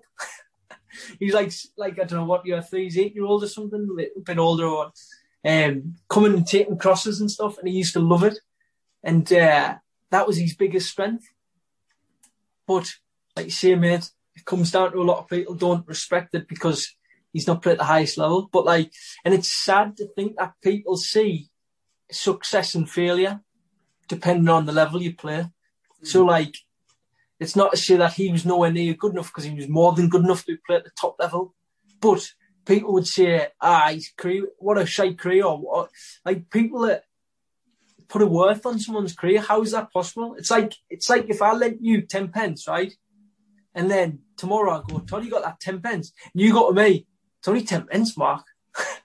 but who are you to put that value on ten pence? It could be the difference between me paying for some milk you know what I mean? But like, it's that point of like, who is people to put value on somebody's career? You cannot do it. You can't. It's like again, again to, to tell the analogy further. I posted on my Instagram the other day. This what's the that, name of this podcast? And that, uh, what does that A stand for? Analogy. Oh, 100%. And if you haven't seen the A in my logo, then uh, it doesn't stand for athlete. It definitely stands for analogy. Um, but I posted on my Instagram the other day um, a brilliant book called Why Don't Students Like School? And the book is about why you can't teach experts in the same way that you teach novices. Um, and it's done by a cognitive scientist. But you gave a great example of the W position in goalkeeping. But what if you've got a kid who's like eight years old and their hands are tiny? Is that W position going to work with a size five ball? Like it's not. Um, but is to say, but, hey, hey, careful, mate, because people pick you up on that and they'll say, "Kid won't use a size five ball." Oh, I know, I know. But I know Um, what you mean. I know yeah, what you mean. But, but where I was going with that is, so as an example, I've definitely fallen foul of uh, the ego trap with um, strength and conditioning. So in 2016, I was with the GB boxers prior to the Rio 2016 Olympics. Unbelievable year. I learned so much from different coaches, and I definitely attached part of my ego to uh, working with athletes who are going to the Olympics. 100% I did. And when I went into coaching at school level, so in a private school, I remember some of the pupils said, "Why would you give that up to work with us lot?" And for example, now I'm a PE teacher, and I would argue that it's uh, I'm not working with athletes; I'm working with like young kids, and it's somehow seen as that's somehow a lesser role than working Step with down. G- GB boxers. Exactly, it's a step down. And I'm like, different direction, isn't it? It's a different. 100%. That's all it is. Hundred percent, and shamelessly plug in a book that I'm writing at the moment, which is talk about how to get strength conditioning into PE curriculum. And it isn't by taking stuff that you've learned in a strength conditioning suite, working with young kids who pay you one on one for your time, it, and you do it in a sets and reps kind of way. It's not doing that in a PE lesson. Like it's not. And several PE people I've spoken to almost get that vibe of when I say, look, I'm a strength conditioning coach. I've worked with young athletes. I've worked with experienced athletes. I know what that long-term athletic development journey looks like. And they almost think but have you taught in a school? And at least now i can say yes i have. And based on that and based on my strength conditioning here's how it would look. And people somehow think oh well you just teach in a school therefore it's somehow a lesser role than working with these olympians and paralympians. Um, apologies to get on my soapbox there but it's like saying No, oh well lee played in the spl so, and you don't really see his technique used that much. So, what what do him and Mark know about goalkeeping? Oh no, that's it, man. That, and that's it. People would think that, but they don't know what goes on in football. You know what I mean? Like it's not as simple as being super talented. Like No. it's having the right guidance to do the right things at the right time, and not do certain things at the right time. You know what I mean? Like at certain times, it's uh. 100%. But like I say, I kind it's a sad world that you're living in. It that people. Hundred percent, and I kind of I've scratched off our next question because I kind of feel like we've come back to this theme uh, throughout. Uh, so my final question is: um, if you could observe or spend time with one coach and their athletes, who would you want to observe and why? for me, I would love, like, I know obviously I'm not answering the question, but I would love to see as many coaches as possible. I think that's the key thing to it is like being exposed to as many different kind of methodologies and uh, coaches' beliefs as possible in sessions, um, and and also different sports. Like I've been looking at different sports lately and looking at how people are successful at certain things. Like I said, I put the one about the cross, the catching one with um, high balls in, in rugby, basketball, um, and Gaelic football. And obviously, like say, people argue that the outcome of the the um, if they fail with that skill, it doesn't have the same punishment as what it might have in football. But then argue that as well, the fact of if you drop the ball facing, just going on that, if you drop the ball facing your net, you've got a chance to cover that before somebody gets it before you. You know what I mean? If you drop the ball in front with loads of people there, people are going to toe poking in. So there's a little arguing back to people who say dropping the ball. But that's I hate that that what if. I just think it's it totally disregards any positive style of playing natural ability. I think it's I don't think it should be allowed. Yeah, But um, as many coaches as possible, different sports. I would just love to. I would just love to see that. Really. I think that's uh, that's an awesome place to end it, um, mate. Thank you very much for your time. I appreciate we've had a little bit of stop start, and uh, I'm grateful for the inevitable editing job that's going to be on my hands. But uh, mate, it's been absolutely class. Thank you so much. Oh mate, I hope there's some decent stuff in there. Like you say, Oh. it's um, yeah, it'll be interesting to like see how um, how people respond because, oh, like I said, we're not saying that our way is the right way by any means. We're just trying to challenge things that's out there already, and just let people know that it's okay to challenge things and and rethink things. It can only strengthen you as a coach or as a player. Hundred percent. I think that's a great place to leave it, mate. Thank you for listening to episode 41 of the Platform to Perform podcast with today's guest, Mark Robinson, and myself, as always, Todd Davidson. If you've enjoyed the show, I'd love it if you could share it with a coach, a teacher, or an athlete that you feel would benefit from it. And if you could find the time to leave us a review via your preferred podcast platform.